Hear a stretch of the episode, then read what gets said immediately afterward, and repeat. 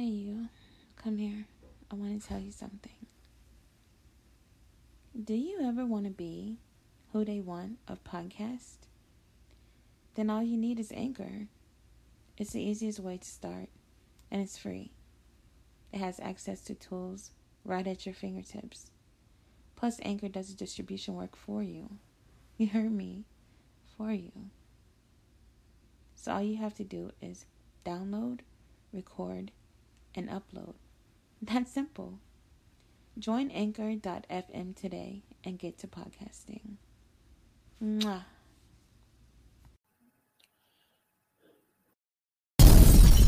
Yo, yo, what it do? Blizz D, homie. I'm hanging out with the Misfits on the Who Dey Want podcast. If you ain't here, you ain't about it. Blizz D, homie. Yo, yo, yo, you already know what it is, what it be, what it ain't, but what it really is. This is Psychedelic Chilling with the Misfits on Who Dey Want podcast. This is a little man of the wee bit of What it is, this your boy Captain Capo Grum on standby for the run by with the Misfits on Who Dey Want podcast. You ain't about it if you ain't here, so stay tuned. Grum. Yo, yo, yo, this is FP3 chilling with the Misfits on Who Dey Want podcast. The one and only. Stay tuned. What's up, y'all? This is Lady Tasha, better known as the Duchess, and you already know I'm rocking with the Misfits on a Who Dey Want Entertainment podcast show. And don't forget, go and download Everything Entertainment Expo app and get blocked in or bow down, bitches. Daddy, are you ready? Mm, Daddy, are you ready? mm. Steady, are you ready?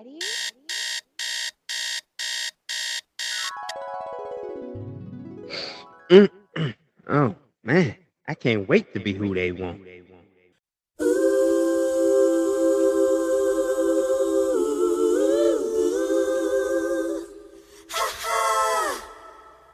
Steady, are you ready? What's going on? Steady, are you ready? Are you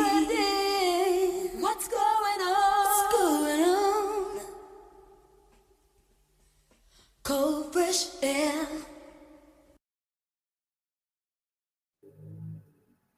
Yo, yo, yo. Welcome back to the legendary, iconic, award winning podcast show that does everything that they don't. Y'all are now tuned in to Who Dey Want podcast show.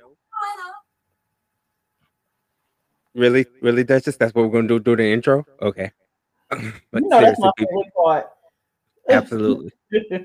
Man, it is Music Icon Monday, and we have a legend in the studio amongst us, ladies and gentlemen, from one of my favorite, I'm talking about super fantastic favorite group, being that I am a 90s baby, so it's only fair to say it for me.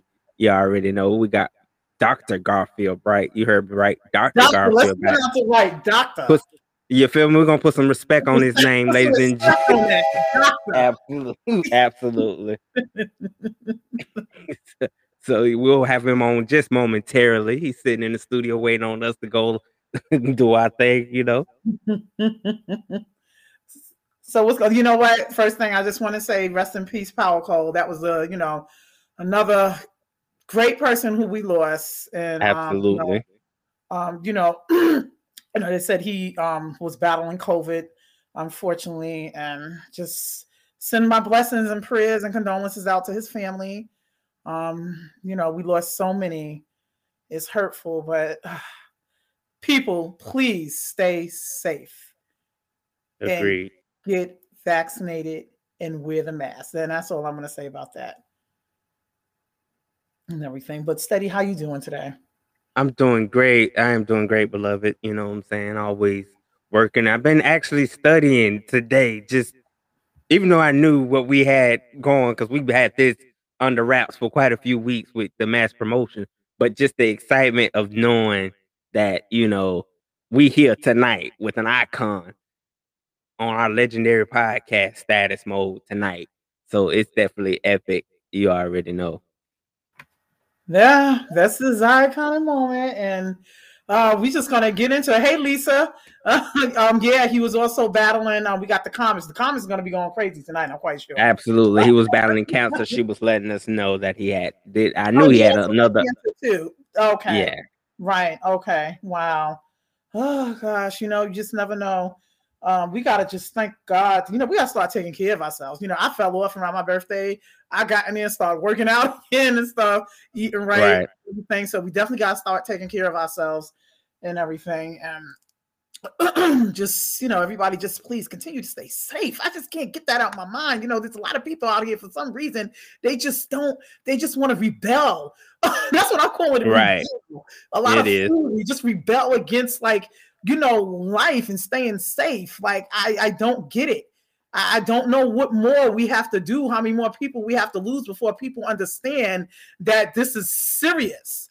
And we got to take this serious. These are our lives. You know what I mean? You know, just yeah, if you know, listen, if you don't want to get vaccinated, wear your mask, fine, but just have respect for me and others and stay away from me.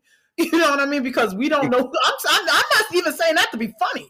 but I'm I just- know. You know, I- this is it's, it's it's it's getting rough. You know, this thing is not it's not going nowhere, and then it's coming back with a vengeance with variants.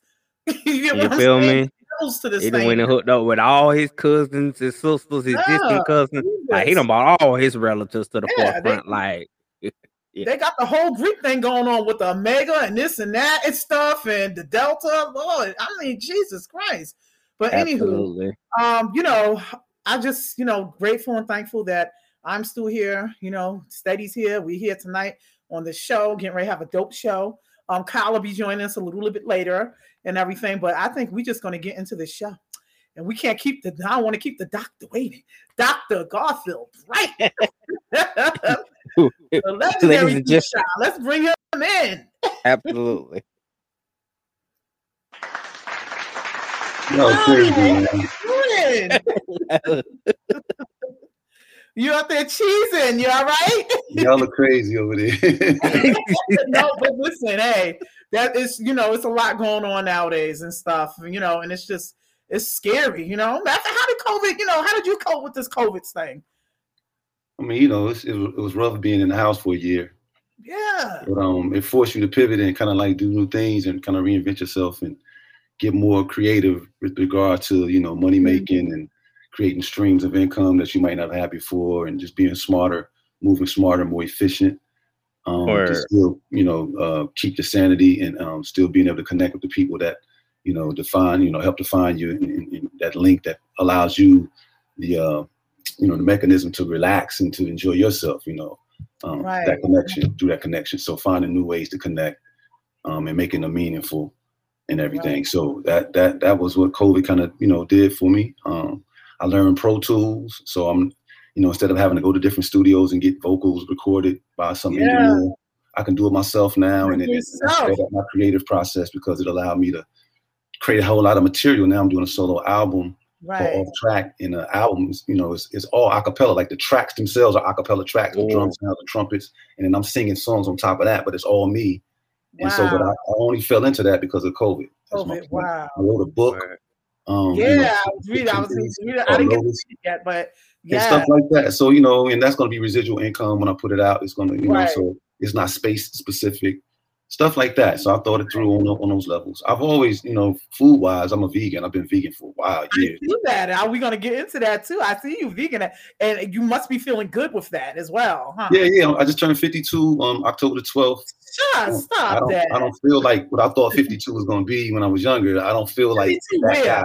But I am. Right. You know, I'm 52 years old for sure. 1969. uh, oh, you October must have 12th. that vampire blood in you. But um, You you, know, did. you know, it's important to have a good diet to try to work out as if you can. You know, just being consistent. You don't, you don't got to be pushing 500 pounds and all that, but something right, right. consistent that you can keep to, that's in your wheelhouse, that don't tax you too much, but that you just keep building on. Get a little bit more endurance towards it. Boom, boom, boom. Fit in your Mhm. schedule, and your your body responds to it, just like a cactus in the, in the desert. You know, give it a little bit of water, but the water that it gets, it's trained itself to distribute that and make it sustainable over time until it gets the next. So your body's mm-hmm. intelligent. It'll learn, you know, what you as long as you put in something good, it'll give you something good back, you know. right, So I just right. all those things COVID have, has really brought to the fore even more because people who aren't being in shape or aren't doing those things, the enclosed space and the real stressed out movement is adding to a, a scenario that can get you sicker or potentially get you more susceptible, you know, immune system wise to being sick. Got you. So- right. Absolutely. You know, That's all those things. So, and can yeah. I just tell you, as you sitting here speaking, you have even when you're talking, you have that same cool, suave thing that you have when you singing. Do, do you get what I'm saying, Steady? I mean, he just got even when he, like, that cool, it's definitely suave- still there. Like it doesn't change. you know, and you sitting here just talking, having a conversation with us, and it's still there, and it's natural. Gosh. Oh Well, I man, appreciate that. I'm not aware. I know that sounds a Definitely crazy stuff. But um, Lisa Marie said you're looking great, Dr. Bright. That's right. We want to know Dr. Bright. Thank you so much. I appreciate Dr. Bright. You know, I'm still just G to me to myself. You know, I accomplished that academically. You know, Mm-hmm. and it's something that I, you know, a terminal degree is something for my family legacy. Um, Right. it's something that I, I strove for, and I stuck to it. You know, proved a lot to myself by reaching that because that's a pledge process. People don't know that until they go through a doctoral program. But to get Right. that, to do the working coursework on a part, and doctorate then do the myself. and so I did it, you know, I didn't do it to be accepted by the academy. I didn't even get hooded at a graduation ceremony. I, I forewent that. I did it for myself and my legacy and my posterity, my sons. And um, and because I'm fascinated by education, I wanted to see what was next to keep going and stuff like that. So because of that, of course I worked hard, but in my mind, I'm still G. Like it didn't define me. But some people, right. regardless of what I think, they looking at me like, you know what, I'm proud of you. I'm gonna give you your stripes, bro. I'm gonna call you doctor. So right. people, That's what like we're doing. you out We there. call you doctor. I mean, I'm quite sure I'm going to slip up and call you Gia Garfield. Yeah, you know, and that's fine. Like, cause I'm that. You know I mean? Acknowledging I'm, that doctor right there, you know? and I, I. I, I, Like, I, you know, I earned that, and I'm proud of that, no mm-hmm. doubt. that's. And I don't try to dissociate myself from that at all. But um, you it. know, it doesn't define me as a, as Garfield. You know, um, Right. that's not a status thing. I wasn't doing it for a status symbol. You know what I mean? I did it because because I like learning, and I messed around and went all the way to a terminal degree with it. Got an award off of my dissertation. um, Yes. to College yes. of Arts and Sciences and stuff. I had a 4.03 GPA. Like I really, really did that. And um, Yes, but I'm still G, you know.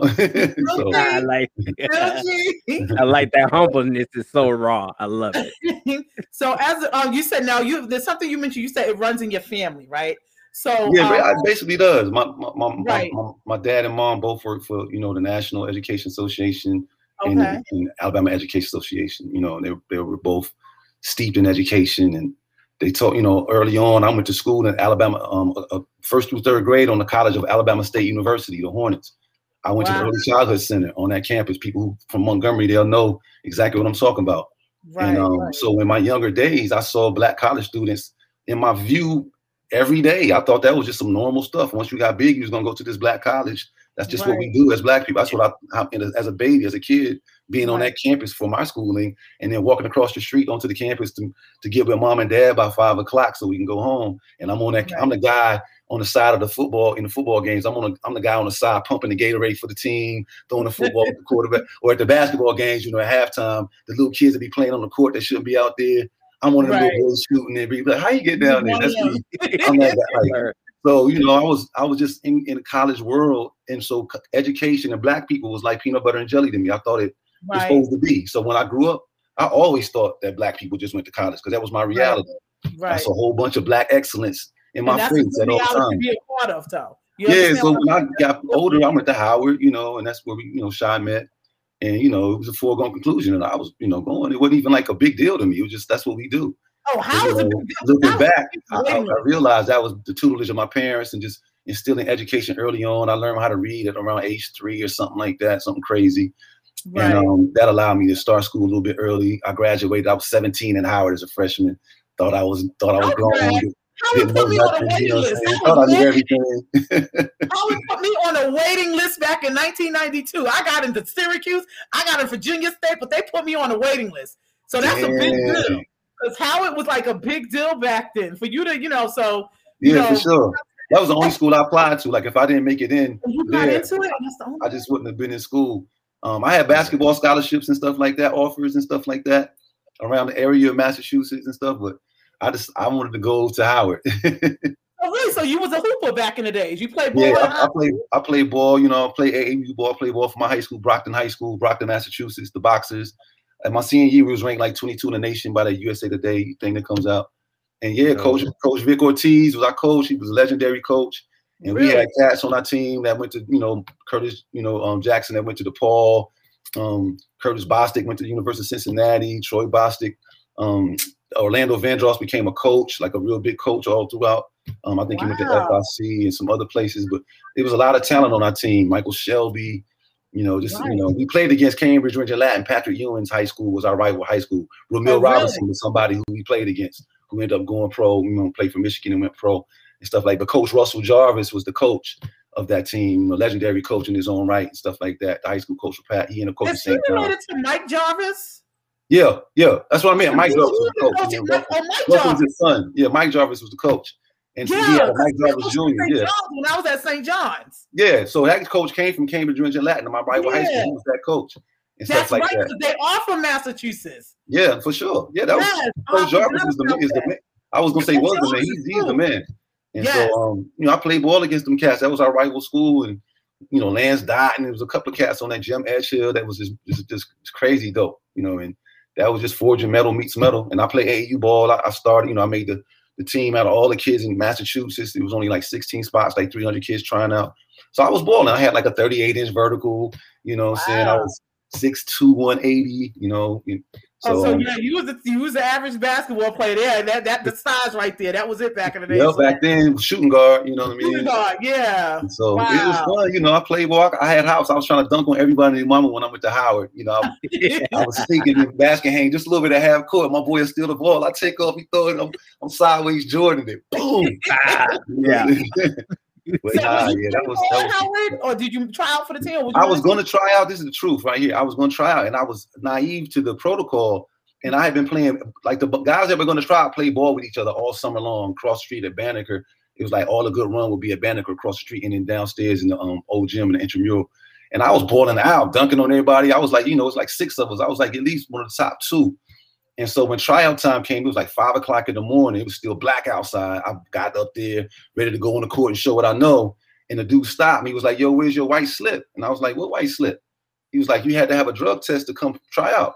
I was like, mm-hmm. "Yo, I ain't know. You know, I thought we just try out, and if you like us and we got a chance to make the squad, then we go do all the stuff that's Right. necessary to make sure we, you know." But I didn't know I had to have that just to try out.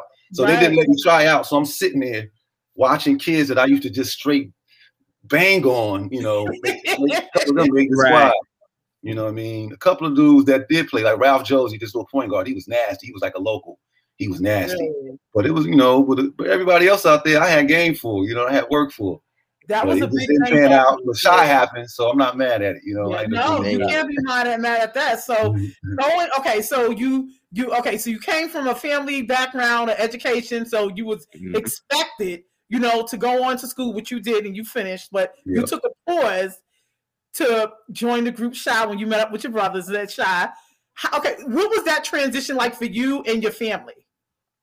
What what the, when we got a deal or just you telling your family, listen, hey, you know, I, I know what you know what you expect of me, you know what my goal set out to do, you know, you know, going to get an education, but I'm pausing right now because I want, you know, I want to go with my brother Shai, you know, the Well- group form this group, and you know, my pops was all for it because that was like his Right. dream. You know, he was in the Okay. Air Force and he was in the singing group, and they was traveling all over the world. I think it was called the Mystics, and so he never really got to totally fulfill that outside of the context of the Air Force.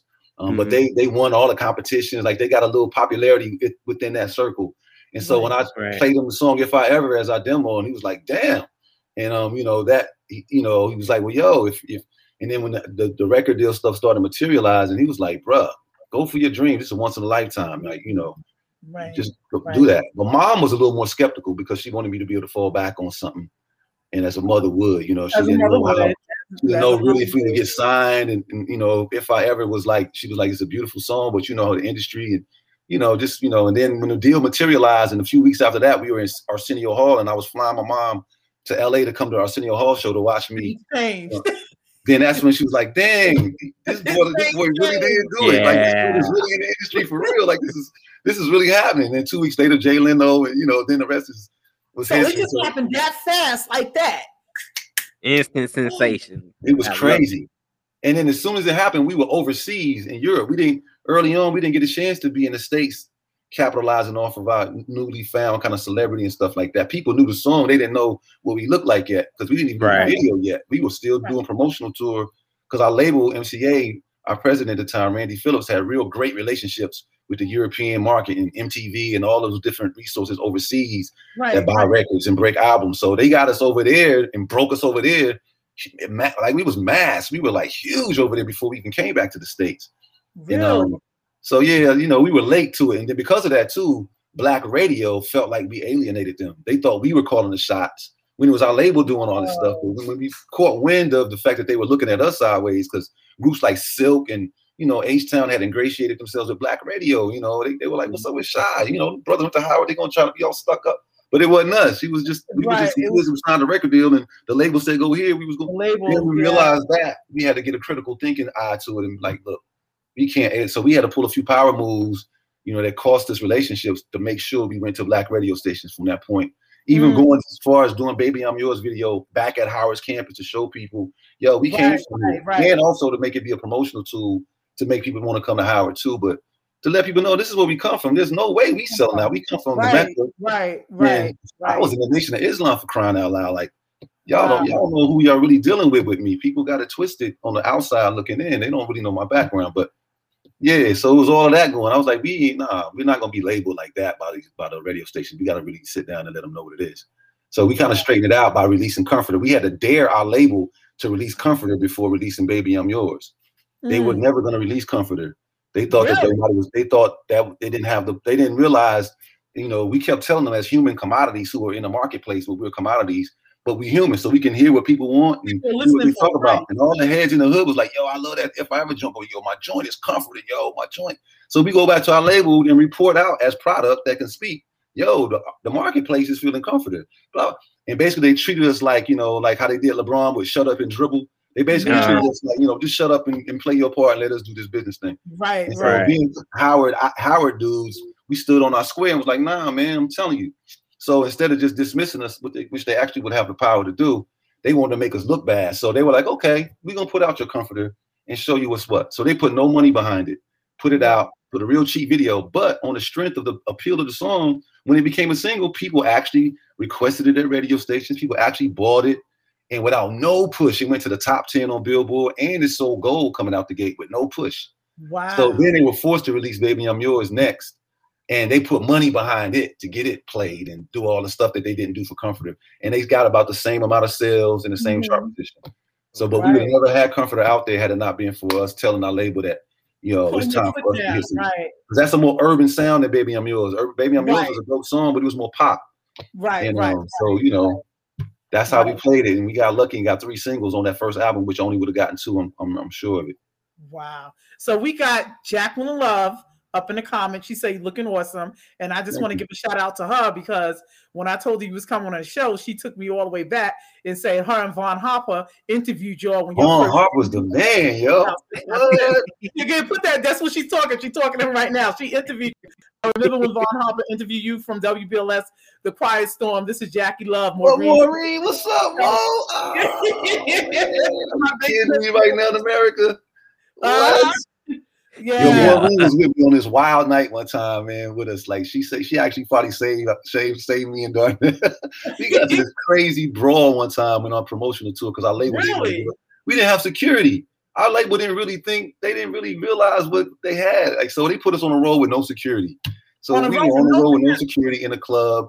I'm singing the thing, comfort or something, and then some guy was there with this lady at the on the front of the stage, and the girl was kind of you know spazzing out a little bit, you know, you know, she kind of lost it for a second. She didn't realize she was with a man or something. And so Wow. dude was kind of like kind of pissed off about it and kind of mouthing stuff I mean, you know, and I, I kind of clapped back. And next thing you know, mid show, it was just on. I mean, you know, we was Really? gonna go in and it was a big bro, you know, and, and the but SWV's bodyguards like caught caught me in midair. I was diving on the pile, they caught me in midair and took me outside to what was Really? what Caught ended you up in being in the limo. It was crazy. They, they- but it was like it would have been bad. It would have been all bad. I think I broke a Heineken bottle. it's crazy. Wow. Those days were just wild. We were just young and crazy and just wild, and you know, we having fun. We were Howard people, but you know, we have a security, man. We had to def- we had to defend ourselves, and so you know, it was just crazy. But those are the Red fun said, days. um, she remember you at the '90s. Jackie Love said. Maureen said hello and said she remember you at um at the '90s at Madison Square Garden at the Budweiser Budweiser Superfest. Silky Sweat. Yeah, that was it. That was everything. The Test was everything. That was like Al Right. Haymon put on a hell of a your pr- production. That's where Shai, SWV, H Town, Jay, Silk. Yes. That's what we all kind of came out of and got our stripes. You know, when we started. Right. Yes. You know what I mean?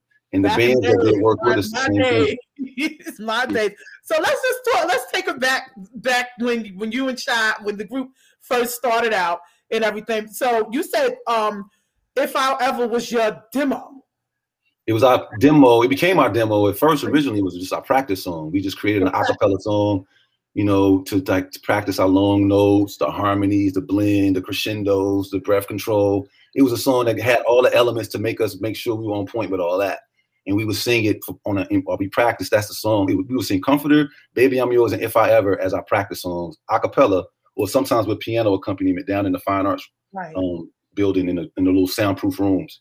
We would go down there and sing those songs over and over and over and over again just to get you know our, our harmonies tight and stuff like that. So when we did this one show, the only show we did was this one show before we got a record deal, and we did that at Crampton Auditorium, and it was like Apollo. It was like the football players from the school and the New York crowd would come there. And no matter what the talent was, they they wanted to beat Apollo so bad, so they just was ready. To, they had drinks in their system, and they were ready to boo people just just to have fun for them. Right. But um, the artists was like incredible artists that were there. It was a whole bunch of end up like would be signed to label artists like Eric Roberson and Tracy Lee and Dawn Allen from Pure Soul and you know people like that were in this show. And then we happened to be in this show too. And you know we, we happened to go last, I think. And um we didn't get booed We got an encore. We went and did all these Boyz II Men songs. And um, they loved us and they wanted the encore. We came back out and we didn't have any more songs on our little DAT tape for our performance. What we gonna do? Well, y'all want to do a cappella joint? All right. So we got to the front of the stage and cranked up "If I Ever." And by the second time the chorus came around, the crowd was actually singing the chorus. Um, Never heard the song, but the second time, and because of that effect, and I'm the hard ice grilling dudes was actually singing our joint. We were like, "Yo, if it can hit them like that, let's try to get a record deal with this joint because something, something's about this song." And so that's how it went down. And from that point on, I was officially like in the group, and we we went and tried to get this record deal. And but we only did one show before then. Right. Uh, hey fam, Monet say hey fam. So you got the ladies in the comments tonight. They're gonna be here for you. They're gonna be here for you. Definitely got an audience. might Even get some panty emojis thrown up in here too. Now, have you ever had that happen? You panties thrown to you on the stage and stuff. only, only like people think you know that's that happens a lot. You know, I, for me, I, it happened like twice, like maybe It two, happened two like times twice? in two different years. Only, only like twice. But I know a lot of artists that always get panties thrown into. I just, you know, we just never, like, you know, I guess because I don't know why. It just, you know, it happened overseas, like Jamaica. Right, you know, right.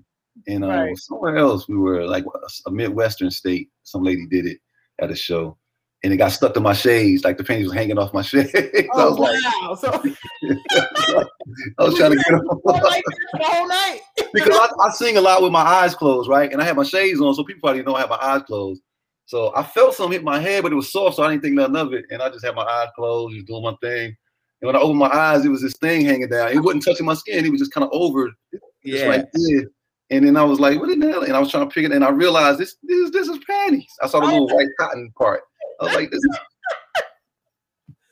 On your So that was- Wow. that was the only time. That was the only time. That's So- perfect accuracy though to hit some I shades right? like that. know, they got me. They got me. They got me.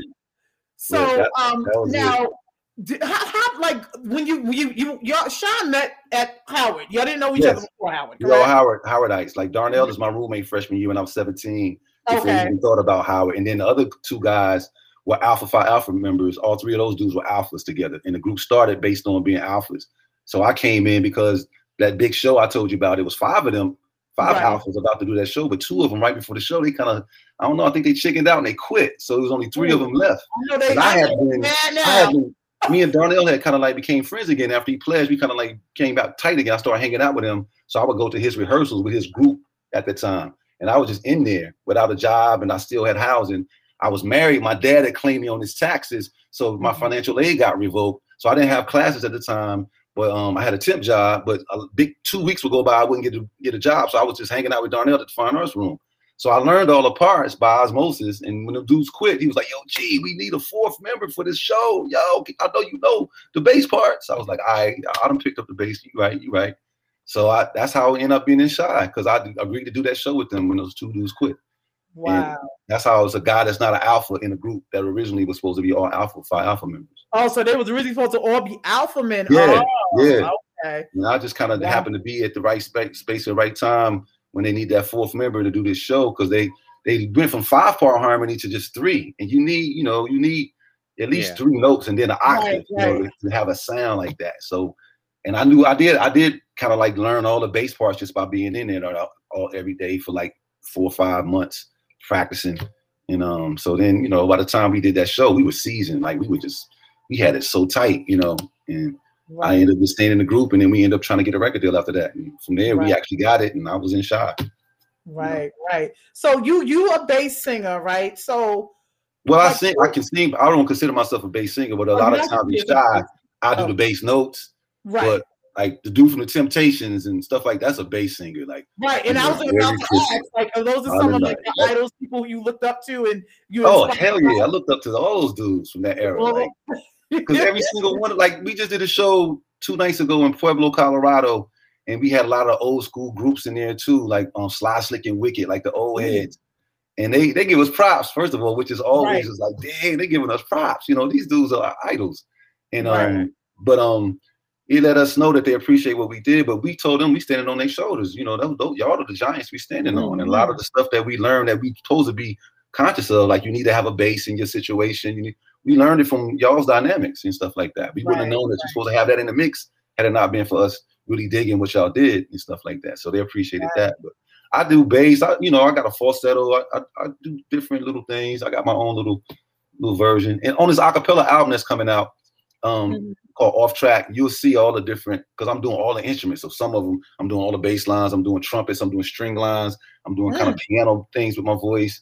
And then mm. I'm singing a song on top of that, doing falsetto. So, so you'll hear like all of these different tenor, baritone, bass, soprano. was all sorts of different type of instruments with your voice. That's what you're yeah, doing? yeah. It's like a, I'm actually building a real track. It's gonna sound like it's a track, but when you listen to it, it's like it's me.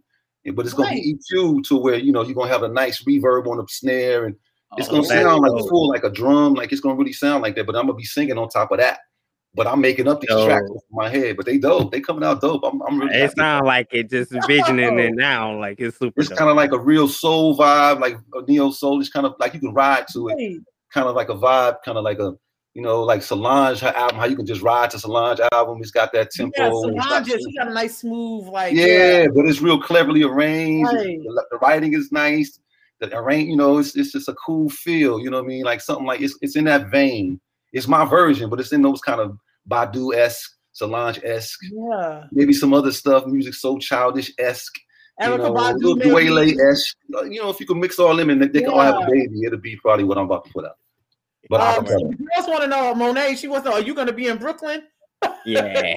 Brooklyn, I, I always love going to Brooklyn. You know, Brooklyn is my man right now. Stay on Troop Street. You know, Quincy and Troop over there. Really? Um, Troop, Troop. I always say Troop. but yeah, right over there. You know, um, Bed-Stuy. Um, but I love Brooklyn and um, I love New York. Period. Like that's just a dope energy in New York. I love Yeah. Century Twenty One when I want to go buy some clothes. Like that's my Really? spot. But um, Yeah, Yeah, so- I'm from Queens, so I'm up, up here in New York and yeah, everything. Queens is dope too. Queens, Queens is is dope. dope. From Far Rockaway all the way to Highlands, Queens got it on lock. I Oh, love Queens. right, far Rockaway, yeah, Yep. far Rockaway. so you know about the down here in Queens. Queensbridge. Queens, come on, the legends come out of Queens, and you can't front. you for sure. that. Yeah, now back in them days too, a lot of um basketball players came out from Queens too. So Yep, back you know, days when and you Ron Artest, one of my, my favorite ones. You know what I'm saying? Oh, Ron Artest.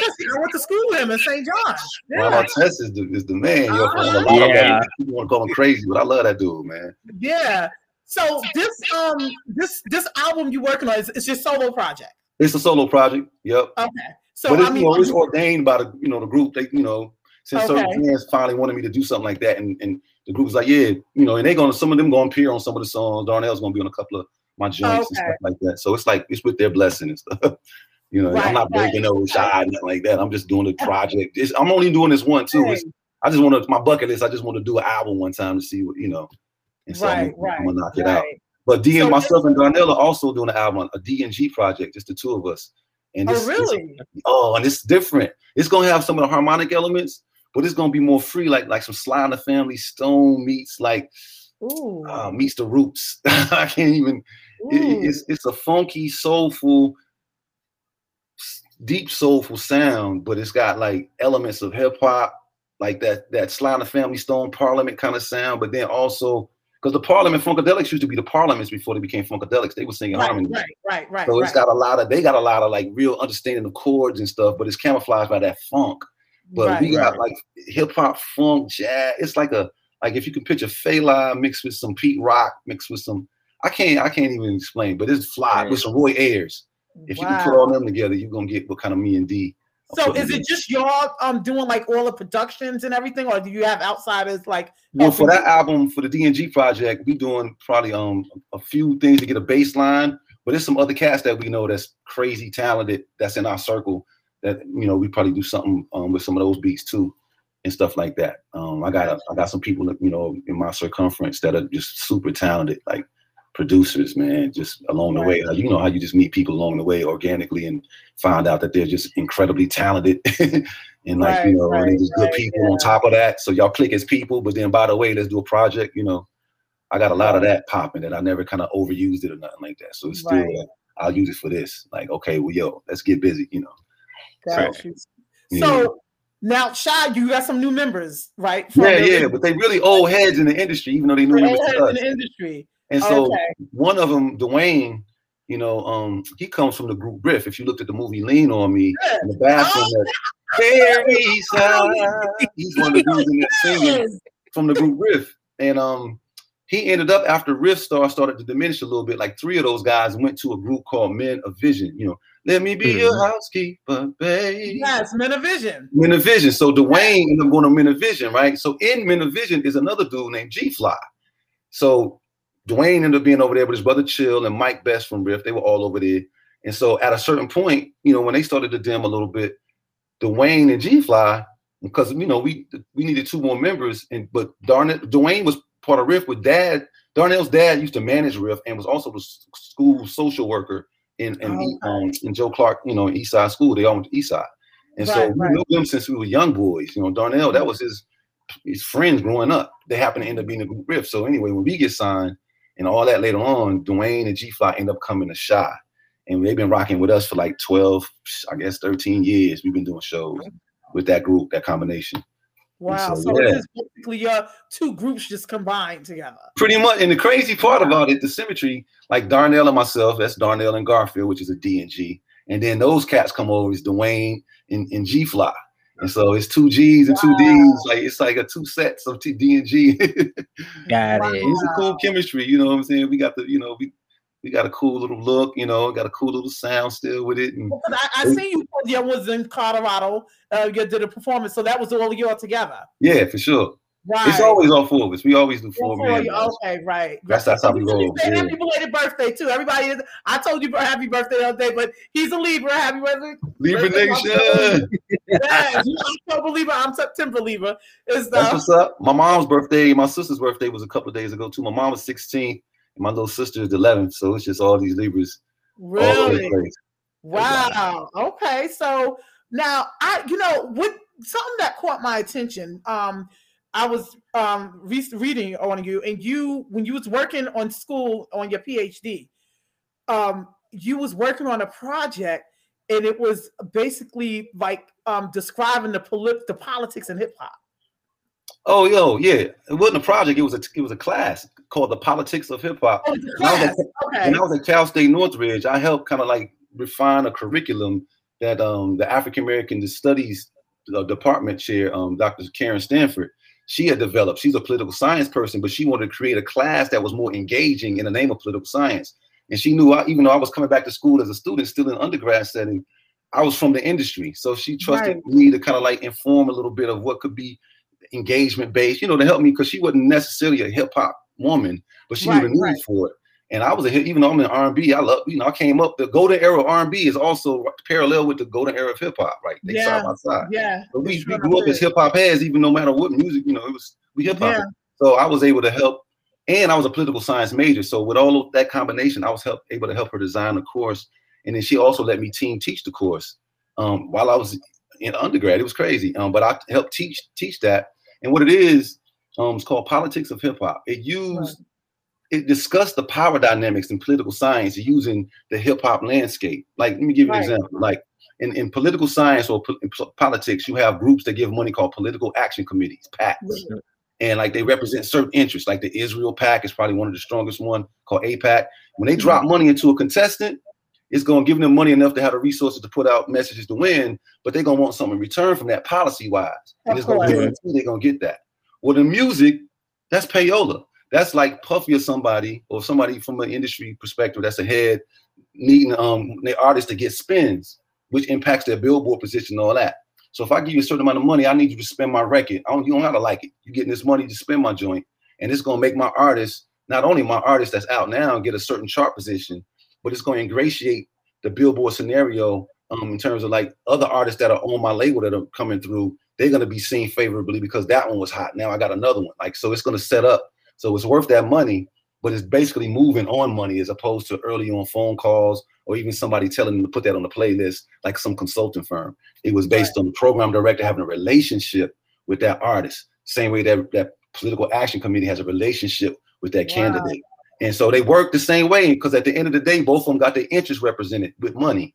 And Right, so right. when you put it like that in a class format, when young heads can come in, it's already hip hop heads, and they can see that it's game and they can see how it looks like something they love, like hip hop. And it's the same power game dynamic. It's just in the political arena. They're more engaged now because they That's what relating to is, that. yeah. Now they're really interested. Okay, let me see what else happens. Like, and they see themselves in some kind of way. You just jumpstart that. So I then wrote an article about it with her, and it got put into the um International Journal of Africana Studies, a research journal. That was my first published piece. Was a co-written piece with her on that class in terms of how we constructed it, what the objectives were, and so forth. And so, yeah, that, that's what that was. The politics Like, of that was hot when I was reading. it. I was like, wow, you know. It also sprungboard me to my master's because not only did we create a journal, um, we went to present our hip hop um, articles at conferences, educational conferences. Because during that time, around time Pac had died and all that, hip hop was a sexy right. thing in the academic world. Um, Right, so right, we got to right. present our work at conferences, and they liked the way I presented at Georgia State and offered me a fellowship to get a master's degree there Right. um, in Africana Studies, Black Black Studies, which I got the fellowship and I did my, my master's thesis on what actually is African centered education. And um, I got uh, the Asa Hilliard Award for the for the best, you know, um, master's thesis of that. And then I ended up going to get my, my doctorate on um, um, um, the, how black males navigate inequitable power spaces. I looked at the Mm. classroom, black male bodies in classrooms, how they navigate that power Right. dynamic. And I looked at black male bodies in the music industry. And really, that's just two sides of myself, basically. right? Yeah, But, basically, um, yeah, yeah. So, but I, yeah, I did that, and I got an award for that. You know, with the liberal arts, I got the best dissertation, the best scholar Jesus. award. I mean, you just staying busy, and you took your like. I mean, you just you paused, but you went back for your education with a vengeance. You was like, I'm doing. Yeah, you know, because I just want to prove that to myself. One, I just wanted to finish something strong like that, and I wanted Yeah. performance. I just wanted to test myself and see what was the highest level I could.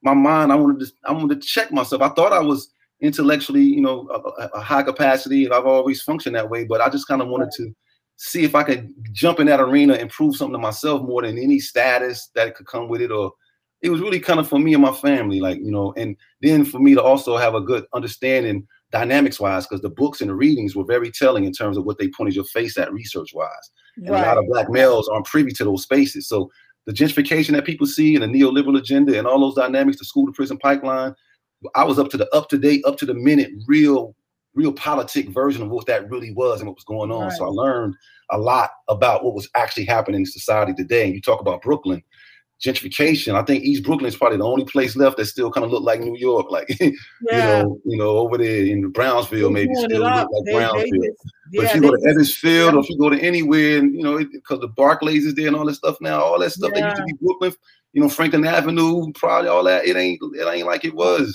You know? yeah, it's not the same. So it's like, you know, and I see how and why and what the game is and what, you know, so it's a lot to that. And um, I'm, you know, I, I do programs also.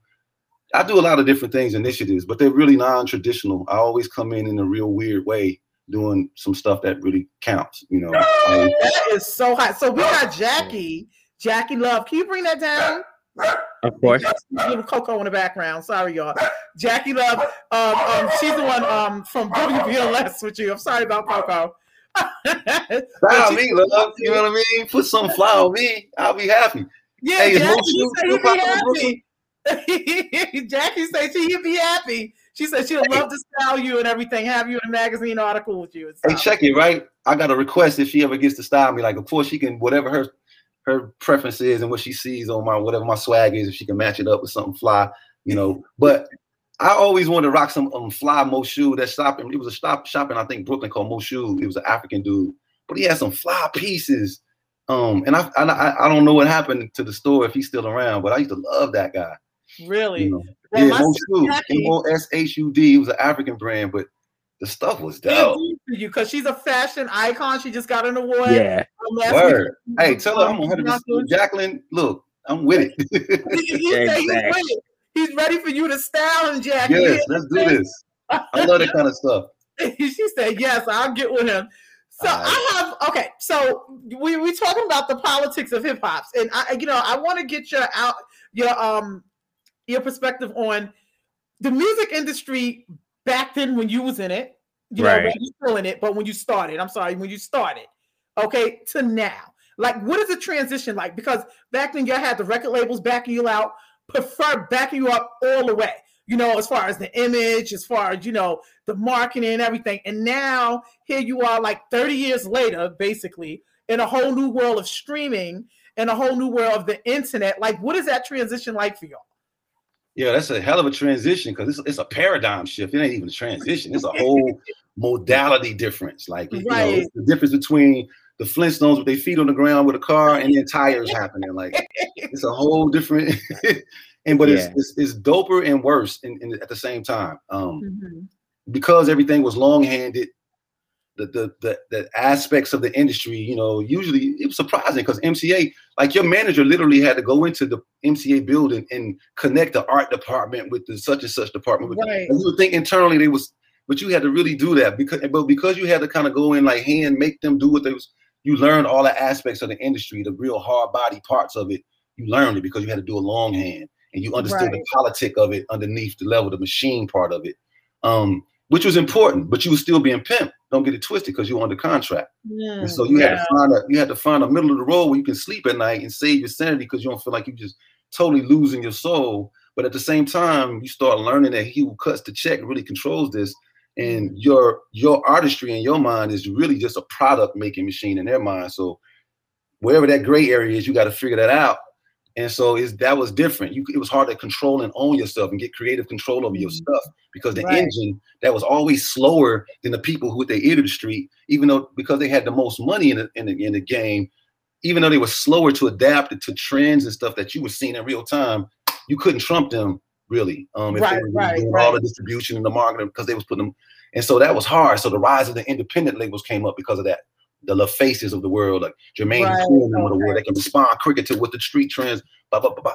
So, but then those same people, like a Jermaine Dupri, is that guy now. That's a dope artist that has found a way, like like Chance the Rapper and JD is like really the same kind of guy, except Yeah. that Chance the Rapper was born later on and understood how to pimp the internet to get really exposed, or even Drake for that matter, with Degrassi Right. and all that kind of stuff coming from the internet Right. world. And Right, right. like that right. was a stepping stone for him, you know, and it was easier for him to get mass appeal through being dope in those spaces.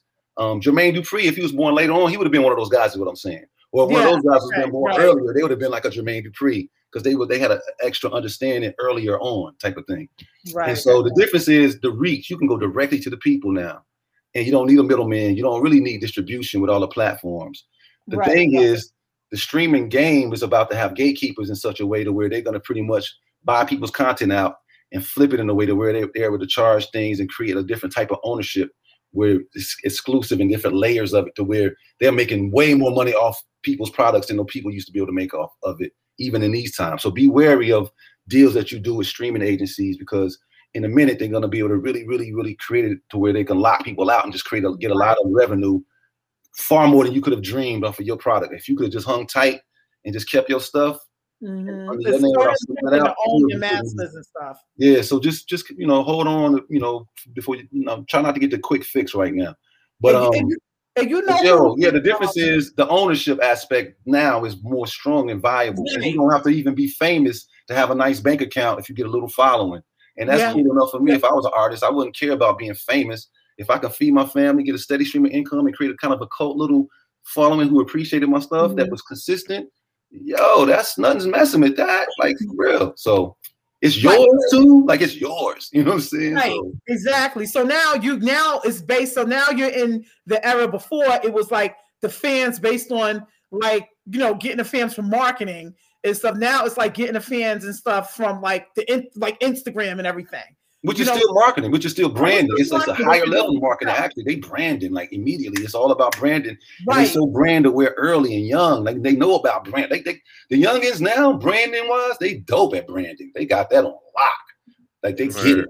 So the thing is now is just to make sure that the sustainability aspects of the Right. music and the creativity is, is stuff is put into that just as much as the psychology around making sure they bases covered. with Right.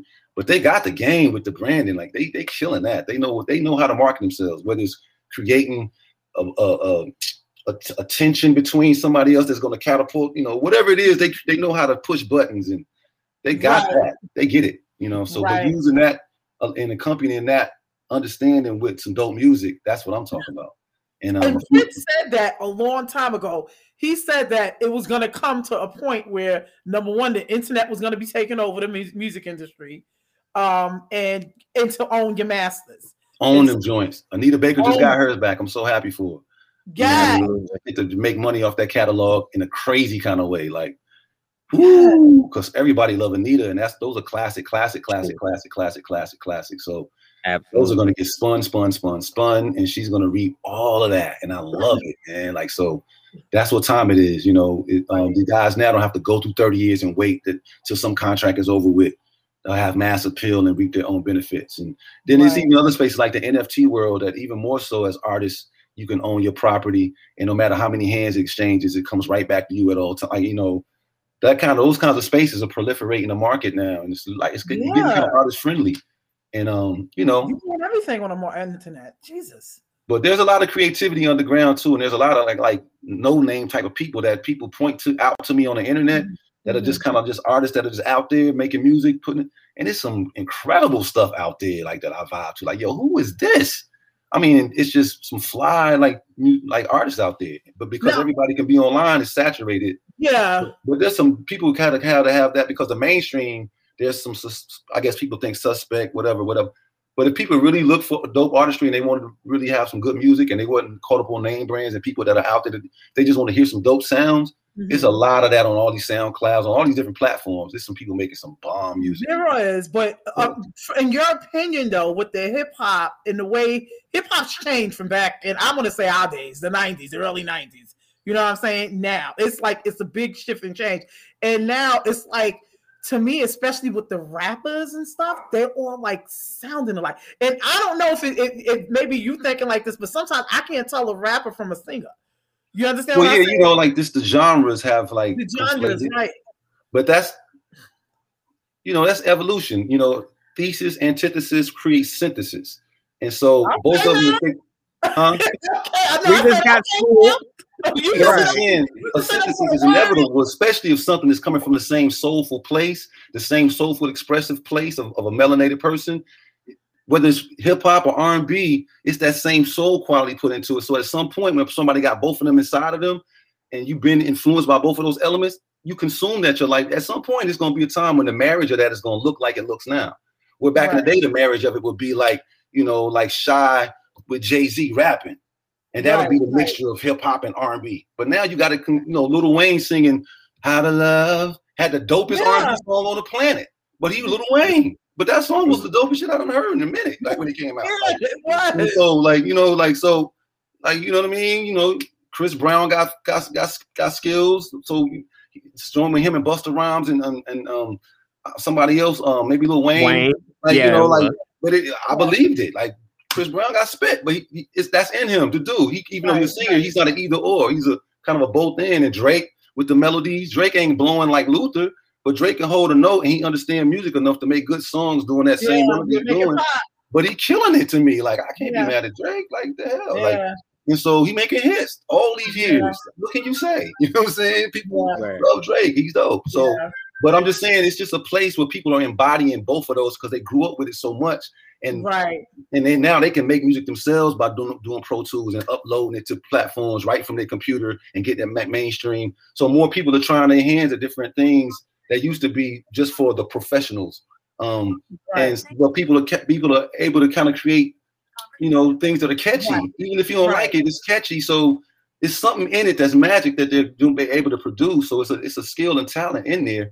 But the expression, I think the paradigm went from like when people think about the slang, this is how I look at the barometer of where people are. Like people used to back in the day, um, the thing was more like, you know, I'm, you know what I'm saying? You know what I'm saying? Like that's like an understanding. You understand me? You, you know, you, know what I'm saying? That's have you thought about? Is that's a more intellectual kind of like thought process? I, I need to know that you have processed me and understood me. But now it moved to I don't give a fuck. Excuse my language. I don't. I don't care if you understand me. I want to know. Do you feel me? So the slang Right. went from you, you know you know what I'm saying to feel me. Uh, you don't even gotta know what I'm saying, but you can't you just feel can that where it's coming right, from is a real place. And so Yeah. that is a, a closer to me barometer, almost on some ESP. The words don't mean as much as, as the feeling part. And I think that's what krump dancing came from. Instead of break break dancing was technical Mhm. skills, popping and waving and angles. And krump was just expressive, like this is what's in me. I'm gonna wear it on my body. And it, if is if I feel it dopely, if I feel it enough, you're gonna catch the feel behind it of what I'm doing. And I can't really pinpoint what the skills are, but I I, I feel that. I get that. Right, And right. so it moved to that paradigm. And then when it bled into people, rappers with that feeling behind them, that you feel me paradigm, the mumble rap stuff came out of it because yeah. the words don't really is, is the words, you just feel my flow. You know what I'm saying? I'm, and I'm saying something, just know that, but it's more about like, yo, can you feel my swag, my drip through how I'm saying it is, is important. I need to let you see the style, the drip is what it is. Like, and that's almost lyrical. But but I'm doing lyrics with it because it's the, the form in this rap. But I'm really showing you that I can express self without you don't need words, man. My juice is so ill, just feel me. And so people not really getting that because they stuck in the other paradigm of you understand me this. And they're not getting the you feel me Instead of this. the The same way yeah. English teachers used to be mad at text messages because they was breaking sentences down and words down and thinking Oh, they was right. using English. Yeah. But what the teachers weren't taking into consideration, the English ladies, the English people, was the fact that these characters used to cost money per letter. And so is actually in that paradigm brilliant to be able to abbreviate and still get the meaning across because you ain't got to pay as much money to get that message in this few words. So I think all of that got to do with each other as a paradigm shifts and humans start wanting people to feel the expression. You don't even got to understand me no more. I don't care about that. Do you feel right. me? Because I'm you human. feel? If you can feel me, we can cut to the chase. And I Right. think those dudes, I'm they're not probably not conscious of what, what I'm saying in that term, but I Mhm. think that's what's actually being expressed on the streets. And a lot of people are just like looking at it as bad, but I think it's an evolutionary, kind of more like a revolutionary movement to just being more authentic in your space. Now it's twisted up right now because people dying. It's a lot to it, but I think people are just screaming for authenticity in this world of fake shit. And I think it's, Exactly. I think That's it's just coming out like Right. the mumble rap, all those kinds of things. People just just get to the essence of this black. I'm just gonna give you pure blackness, and Right. you might not know nothing I'm saying. Just like when people listen to patois and reggae songs, Mhm. they love Shabba and all the people they used to listen to, Mad Lion and all that. You know, they be chilling and you know, um, and they don't know what they saying, but the juice is so ill and how they flip it, and, uh, you just in it. You don't care. You don't know. What it's the same thing. Exactly. Yeah. It's the same Right. thing, but people don't want to let it be the same thing in their mind. But it's the same place, and I get it. You know what I mean? So that's why I'm this the new school rappers, and because I see the movement, and I see where it's coming See from, where it's coming from. and it's a real place. It's really coming from. It's like just like how people want to call Ebonics some kind of wild expression of English, but it actually has is governed by language rules, same Right, syntactical rules that Spanish is governed by, pretty much the same Mhm. subject predicate placement and the verb to be, how it represents, you know, what happens over a long period. It's like semantical structure to that. It ain't just some Right. willy nilliness. And so it's the same thing that's happening here. It's a own it's it's an ownership piece, but it's just coming out so raw. It's offending people with everything that came through our culture that was raw, like bop back in the jazz days. It's an expressive. It's the same thing. Bop is the same thing as what we're hearing now, but it was just the music of jazz was considered a higher class genre, so they didn't ever look. Right. Bop at that time was like gutter to a lot of people. Oh, what's that garbage you're playing that? Right. They want to hear. They want to hear the smooth. So yeah. it was more lyric. The dudes that was bop musicians back then would have been Wu Tang Clan right now. Right. Wu Tang right, was born yeah, back in them days, they would have been the bop, the bebop type musicians. Right. It's right. the same feeling, you know. The phrasing, Busta Rhymes with the bop Right. musicians. It's the same. It's they just one got a horn and one got his mouth and it's hip hop time. It's the same Right. feeling. It's Right. a it's a it's a need to express some inner inner inner shit. In this shit, Yeah. right? You just gotta let that come into existence, and finally it'll grow legs, and then it'll get to an intellectualization of that inner shit. But the inner Right. shit gotta come out raw first, ugly, and then for real, I'm, I'm I'm so serious, and then it's gonna I grow know, into I something feel more refined and beautiful, but keeping the essence though. Right. Word so up. we got people up in the comments. We got people who call in. Now we got somebody who's just been a fan of yours. Uh, uh, one of the young, uh, one of the youngsters been a fan of yours for like ever. Matter of fact, what? This, no, when I say it- it- it's just my nephew. Okay, What? they thought they was Shai when you first came out. Ah. They used to- I, I, I, they used to sit on the step, my step, every night singing "If I Ever." That's so dope. You know, now, now listen. The you know the neighbors wasn't nice because they didn't sound like Shai, but they they Right. was thing. So my nephew he called in and he just wanted just say hi to you and say thank you. He's right. Oh, hey, that's a blessing. I, I appreciate that love, and um, thank you for you know taking the extra step to even reach out to express that. I free, and I'm glad that y'all was rocking the joints, man. That that, that does my heart Yeah. some good, for sure. So thank you. Yo, yo, Garfield, man, listen, man. That, that that song right there plagued my life for the last 29, 28 years, man. Wow, veteran. Tell you about that song right there, man. That is the one, the only R&B song that I know every word entirely today. Uh, Big ups, my man. I appreciate that, fam.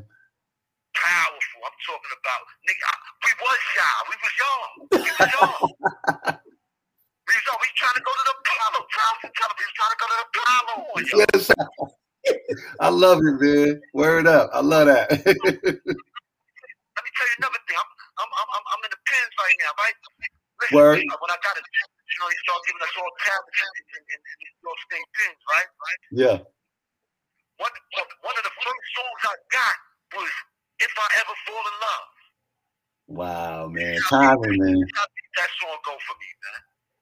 Yo, I'm so honored, bro, that, that you got an attachment to that and a song that I helped create is a part of your your, your world like that, man. I, I, I appreciate that. I, I can never hear that enough or get used to that. That's just incredible because I got songs that do that for me. You know what I mean? And to think that I am part of something, you know, it's just crazy. It's kind of surreal. So when, when, when, she when she told me, uh, yo, you gonna be on and on, I'm like, oh, I gotta call in. I got I gotta call in.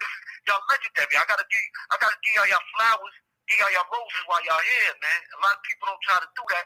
I'm coming to do that. I got I, I tip my hat to y'all dudes, man. Thank you, my brother. I appreciate you, man, for sure. I really do.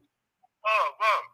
I, and now, now that we got that out the way, I want to audition. I want to be in the group. he was playing. He was playing. Buffalo, he was playing. He was playing.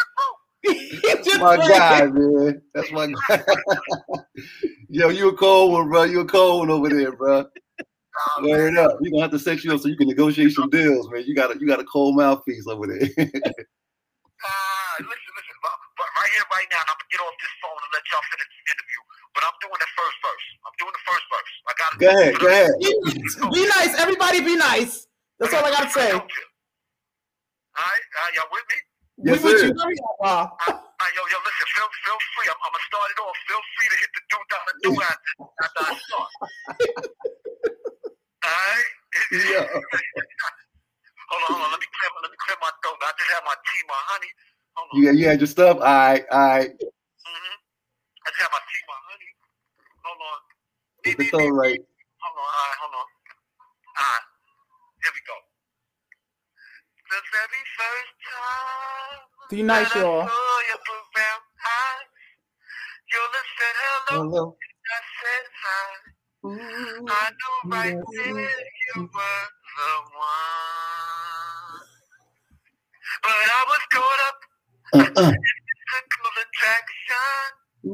But to my satisfaction, baby, you were more than just a friend. If I ever fall in love again, I will be sure that that leaves a friend. Ever fall so true. No explanations like you. Yeah, dog. Yeah, dogs. Yo, I just sung the world with you for the. I, I, I sung a song with, for, for the world with you, man. I said, I'm honored, brother. I'm Yo, honored. good work. Good work, my brother. Well, well, I mean, we, we just made history. All right. That's what's up. Now, yo, listen, listen, I'm gonna let y'all finish the interview, but yo, y'all gotta put me in the group now, though. Shut up, Raul. Put me in the group, man. I look, look, look, look, just say, just say that I'm in the group and I'm out. Stop, Raleigh. Stop. Hey, If we, ever, if we ever come somewhere where he is when he get when he get out from up, up north, we gonna we got to put him on stage or something. Whatever city, whatever city he in, we got to bring him to the top. We got to bring him up. Yo, listen, it's an honor, it's, a, it's an honor, my brother, man. You stay good. I, I hear you talking. You, everything you say makes sense, man. You, you're blessed, man. Tell her, tell Thank her, you, tell bro. tell her, tell her, tell her fellas I said hello, and I'm Yes. coming on tour. I'm not only part yeah, yeah, no doubt, my brother. Well, you stay up, man. Stay strong and everything, man. For sure. Peace, peace. Yo, this big church, man. Who Dey Want podcast. Shai a legendary R&B group. They doing their thing. Man, I, I, I love all y'all, man. Love, peace, and prosperity. All right. Absolutely. Name of you, my, my, my guy. Thank Yeah, you so much dope. for that, Garfield. He was really a true diehard fan. And actually, um, just to pull you in, this is one of our segments that we have called Inside Voices. Uh-huh. Um, we actually have, um, you know, inmates that get to call up and tell their stories and stuff. Okay, You know, you know, tell their stories about, you know, what they're going through, just something to give back to the community and stuff. And, you know, he's he's actually one of them who called him. when he when I told him, you know, I was interviewing you, he's like, Oh, I gotta call and say hi to him. But thank Yo, you the so energy, much. was, the energy was bomb. The energy Thank was you bomb. so much. I really appreciate that. Thank Oh you no, so that much. That was my pleasure Yeah. right. Like that means a lot to me to know the brother like that's helping him get you know that's just Yes, yes. Come on, man. Thank you so even- much. So uh I want to get into this book. Can we talk about this book yeah. Because I mean, like you're just doing it all, and it's just like so amazing. Like, just tell us what this book is about. You know, I know what it's. Uh, you know, I read a little of not the book, but I read what it was about. But just let the audience know um, the name of it and tell them what it's about what you've been working on. Okay. Well, the name of the book is called Lotus 3013. It takes place in the year 3013. And um, before I get into the premise of it, if you could just visualize um, Lord of the Rings, Harry Potter, um, Star Wars, and Beat Street. If you can go back to Beat Street, you Oh know, the my God. if you can mix those together, that's what this book kind of feels like. Um, all those there's elements of all of that in that book. And in the year 2013, hip hop is believed to be created, you know, be a, be a white cultural production. There's no trace of it being created by black folks in 2013. And the, there's this thing that's researched called neo hip hop, where scientists have studied, you know, the X factor and try to isolate the X factor that makes hip hop magnetic, so they can take that and isolate it and build like societal structures with that that drip, like um architecture and things like that, transfer it to other modes to attract more, you know, more business and stuff because there's something magnetic about the quality of the creativity. So they've learned to isolate that creative. And but what they're really getting it from is the prison class that they've created. They created a prison class full of people who used to identify as hip hoppers. And you know, they basically study their brainwave matrix for the different things on how they think and the different they trying to get that X factor and they juice the, the geodetic grid of the earth with their their energy to keep these structures sustainable. It has to be authentic hip hop energy. Anyway, it's a forces of good and the forces of evil type of thing. There's a battle, and at the end, there's a surprise ending. But it, it the, this penile class ends up, this penile class ends up running things, but with a different paradigm. Um, and there's a, a young guy named Elijah Wallace. There's a school in there called Hip Hop U, but the main name is called Russell Simmons Institute of Cultural Technology, and it's an Okay. underground hip hop school where a lot of these people who have been shunned with for the Hip Hop Association get to express that, learn about it, but also learn about chi consciousness. Um, and so it's a, it's a lot of stuff along with it that allows them to be telepathic and telekinetic using hip hop cadences. They only speak in 8, 12, 24, 32 um, two, um, bar rhyme increments. They can take any concept and I mean, they speak telepathically and only in rhyme increment because it has been discovered one, that voice, not DNA or fingerprints, is the truest, most accurate quality of a, a human individual. The resonance of a person's vocal quality is the most authentic. And then two, um, um, things that are put into your brain through cadence, just like your ABCs that got, got put to a rhythm and a melody, and that's how you end up learning so quick. Well, it was proven that the most economic expression of thoughts is through rhythmic cadence because people can retrieve it easier because the way it goes in is through packets of rhythm. Right, and, um, right. and and if you can condense concepts into the, the small bandwidth of 12 24 bar verses and not lose any um any any meat in translation then you've done your job. And my book it's called phrase physics and word economy. Those are the things that get mastered in hip-hop U.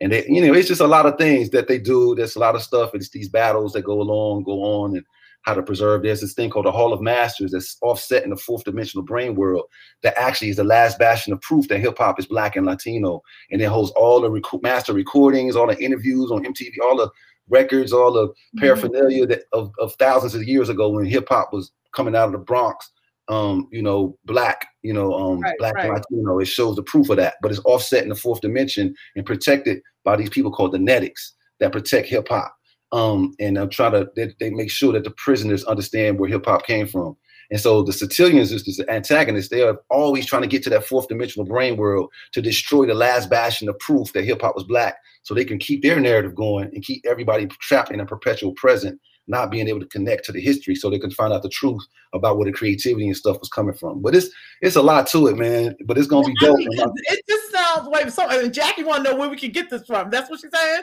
Yeah, Yep, that's exactly. I'm a, I'm gonna sell it straight off of my um my IG platform because I finally got you know I, I got 11k now. You know I'm late to the thing, but I've got enough now where I can monetize. You know you can sell stuff, and Right, so I'm gonna sell my book from that straight to the people who I know want to buy it, like my fans. I'm not going to Amazon and letting and splitting everything. Right. them and all. rolling points. Keep I'm gonna go straight to the people who want to buy it. Boom. I'm gonna sell the audio book, which my sons who are Grammy nominated for stuff they did with like Post Malone and Fergie or whatever. They did the score to my audio book, and it's incredible. Like underneath one my narration, they got the the actual scenes, like you know, like in a movie, the music underneath scenes, and that's happening. So I'm selling the audio book and the ebook um with the artwork, that whole thing for twenty dollars. And so Wow. um it'll be it'll be ready. Yeah, I'm getting it, I'm getting the marketing materials ready now. I got this huge file of each chapter that I got to get condensed down so I can create a link, a zip file, to where to make it easier when people pay for it. I can just give them that link and, and it, that they can download the stuff real, you know. So I'm just trying to get all that logistical I stuff mean, ready. it sounds like you are so up. That is dope. It sounds like you're so up to times because a lot of people, like a lot of people, because you know, me, I'm, I, me and you, we came from the same. the- It's the same era. You understand what I'm saying? And it was like it was a big, huge, like transition for us. You know what I'm saying? Word. You there? I mean, you're saying stuff that I, I'm like. Technically, I'm like, wow. I'm like, you're doing all this. no, stuff. don't don't get it twisted. In a book? I ain't gonna take no crazy credit for being no tech savvy dude. I, you know what it is? It's like I own like okay, I own like a four or five lemons in a row, like car wise. When I was living in LA, I used to get cars from the auction, and I Uh-huh. got some dope ones, but then they end up being lemons. And and, it, and I came from a place of not knowing how to fix a car. So because of what was happening to my different vehicles, learning how to fix them little different things along the way, I ended up becoming kind of dope at like fixing certain shit that I didn't have any. Same with with this. I got into this grad program and bought this Mac computer, and it opened me up in terms of the stuff I need to be able to do on it, in terms of all the different technical things it could do. I had to learn all of that. But after I learned it, it opened me up to being able to kind of be a little bit more cable ready for other things that my Right. old school self didn't realize I was able. Now I look at it and I hear myself talking, it's like, dang, I guess you should kind of do something. Praise, Lord have mercy. Right, got a new. It's like a new age book of Eli. Like, have you seen that movie Yeah, with it's- Denzel? It's like I'm that, but in a hip hop. man. And and I swear I, I'm impressed by it, but I'm a, I, I I- I'm hard on myself, and I really I can actually sit up here and really with the surety say, yo, this is a dope book.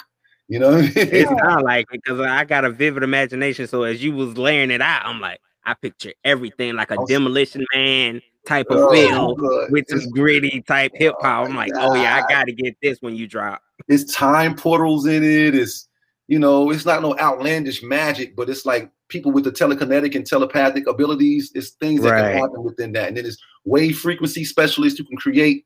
They can like create barricades. Like okay, so the place that the netics, the, the protagonist, the crew lives, like the whole eastern seaboard got anyway got blown up. The new capital of the United States is Detroit, and the, the eastern coast goes all the way down from Detroit to Texas. It ain't no more New York and all that. It's underwater. But um, the Bed-Stuy station in New York is where the Netics live, and they got these energy weavers that, through their energetic abilities, are able to keep the water off. You know, they demarcated the area where the, the weavers keep the water from overflowing into the Bed-Stuy station that they've retrofitted into their living quarters.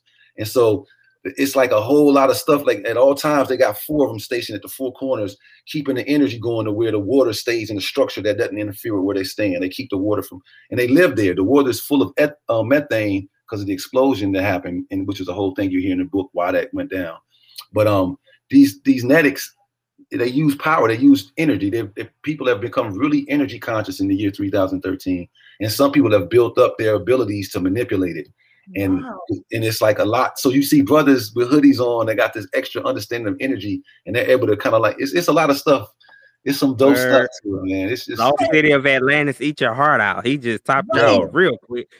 it's So a wait, crazy joint. When you first started sitting down and worked on this book, like what was the first thing, the idea, or how did your creative process start with this book here? Because it just seems like a lot. Like Well, it came out. It's funny, full circle. Let's go back to the politics of hip hop.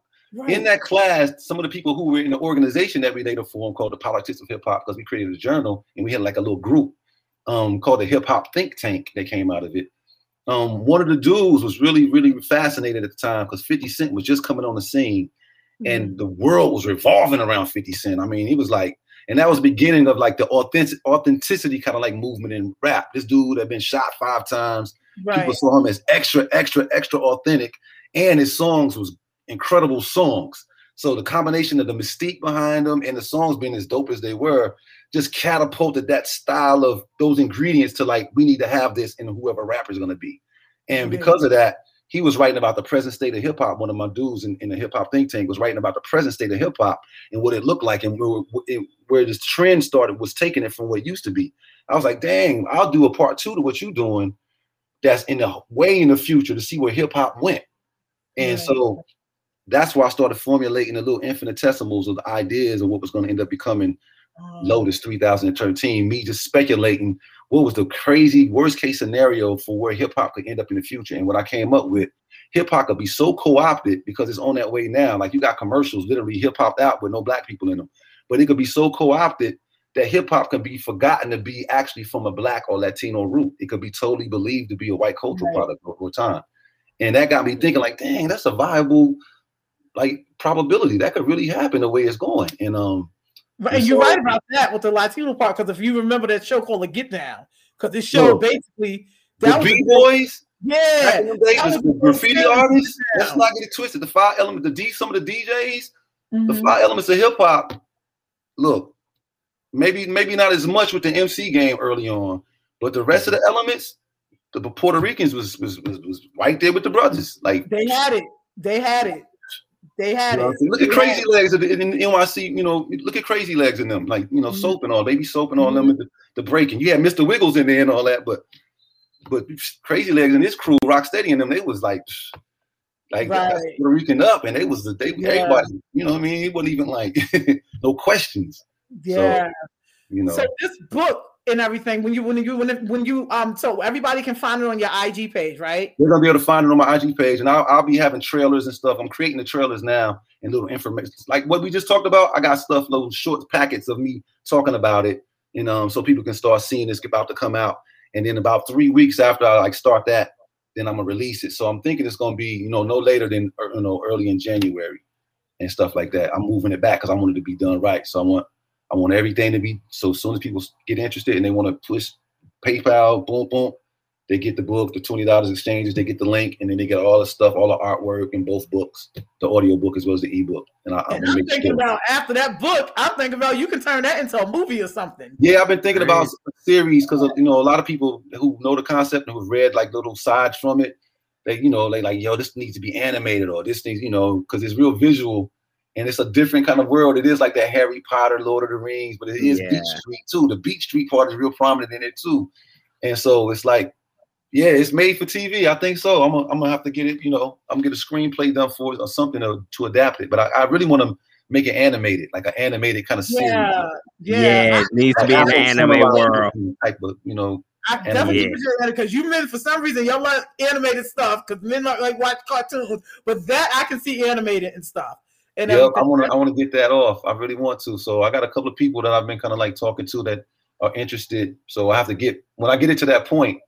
Um, then I, I you know, but we're gonna see how it sells first and what the feedback is and what people like and what they don't. And I'm gonna take all of that consideration and try to like you know you put that back into the situation and produce a product visually um, through animation that has the elements. Because I'm gonna have to abbreviate a little bit. So I'm gonna, I'm gonna see what people really like about the plot line and I'm gonna try to see what really is catchy about the visual and try to marry those two in a sweet spot kind of way to where people get the most out of it. So that's gonna take a little bit to get that, but I'm gonna get that. And um, you know, Right. Well, we're gonna take a little commercial break before we wrap up, and when we come back, Steady got a few things for you. And okay, word up. We're gonna take a little commercial break. We be right back, audience, with Dr. Garfield Bright, because we're not gonna let that go tonight. We don't call him Steve, we don't call him Garfield, but we are gonna recognize that doctor. But we'll be back in a few minutes, and then Steady gonna put something up there for you. Absolutely. Hey, I'm Alistair Boxill, and I'm both passionate and committed to helping you win through understanding the power of credit and your own financial literacy. See, financial literacy wasn't something that I was taught in school. I had no idea what made up my personal credit score or what the proper credit utilization was, or even what the impact of me not paying my bills on time would have on my credit scores. As a result, I suffered with bad credit for a very long time. I just couldn't get out of my own way. You know, I was never the person that didn't make money. I've always been a go-getter. But the lack of knowledge and the tools really had a huge impact on me. I'm definitely a testimony that you can overcome bad credit. I've personally had repossessions along with various collections accounts removed from my credit profile, which has allowed me to get my buying power back. Today, I'm passionate about helping you to win and to overcome your bad credit and to take charge of your financial future. That bankruptcy, that repossession, those medical bills, those student loans, it does not have to define you. If you're ready for change and to take charge of your financial future, I'm ready to work with you. Connect with me on social media, on Instagram, Alistair Boxill, on Facebook, Alistair Boxill, or you can email me at alistairboxill@gmail.com for a free consultation. Looking forward to working with you.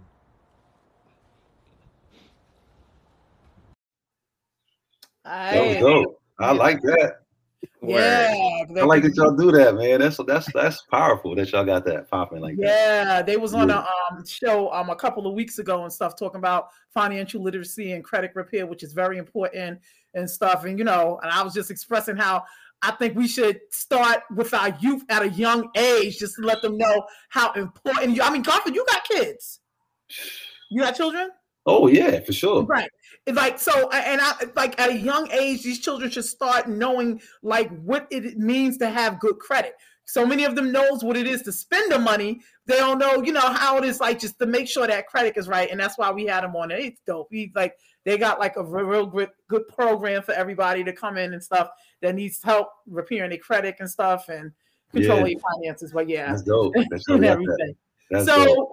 when we have our guests on, we like to, you know, have a little fun and stuff. So we um we thought it was dope for you, being you came from the 90s era and stuff with your music and everything. We just want to see, you know, how good your ear is. So we're All gonna right. Play three well, how many tracks you got? Because we're not gonna hit them I all got ten total. I know we're not going to do the whole ten. no, we're not gonna do 10. we're not gonna do 10.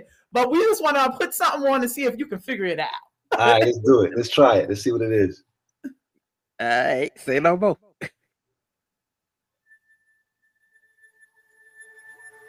No. Oh.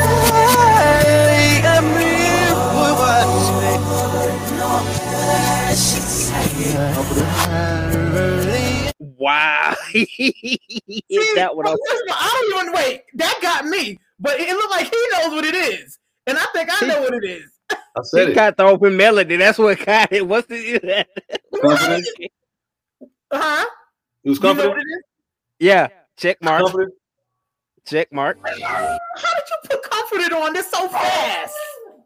Cause that, that I knew it gave him an opening. He gave him an opening. And then I could just hear the harmonies in there, even though it was chopped up. The harmonies still sound almost the same. Like oh, I don't know. And I've been performing that for thirty years. That's what I'm saying. How you hit him with Comforter first, Steady? Jesus Christ! You know What? what? You said the other one would have been too easy. I thought maybe that one would have gave him a little challenge. Steady, are you ready? Go to the next one. ready? Are you ready?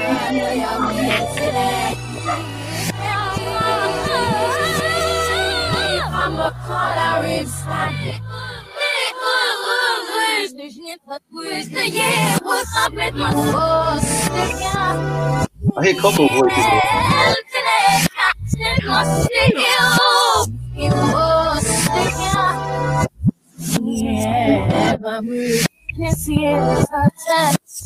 What you got? What you got? Um, dang, it's, it's definitely a girl group or something, but um,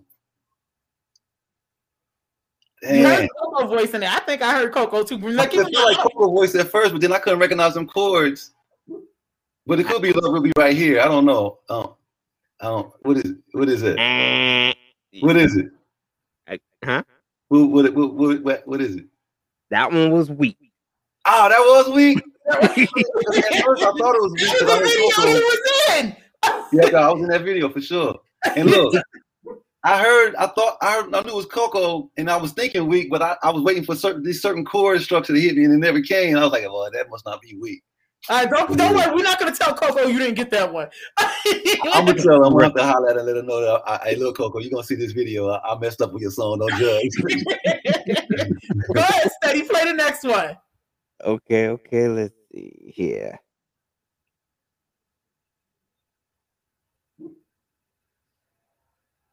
Mean, he screwed these things up good too, didn't he? that we don't call him Steady. Are you ready for nothing? You know what I'm saying?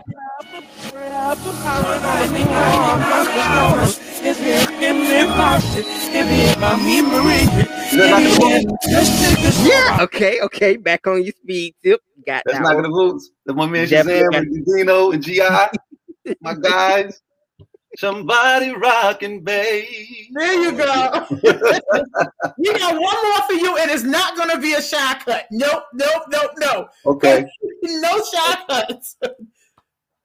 Okay. It's just too easy for him.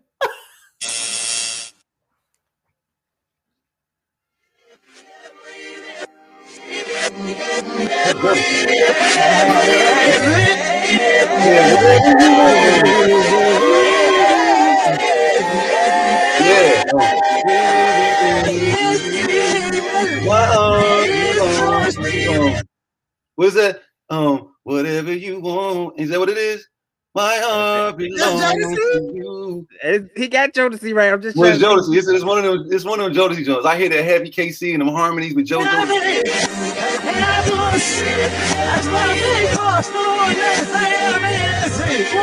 Oh, you having my baby. Oh.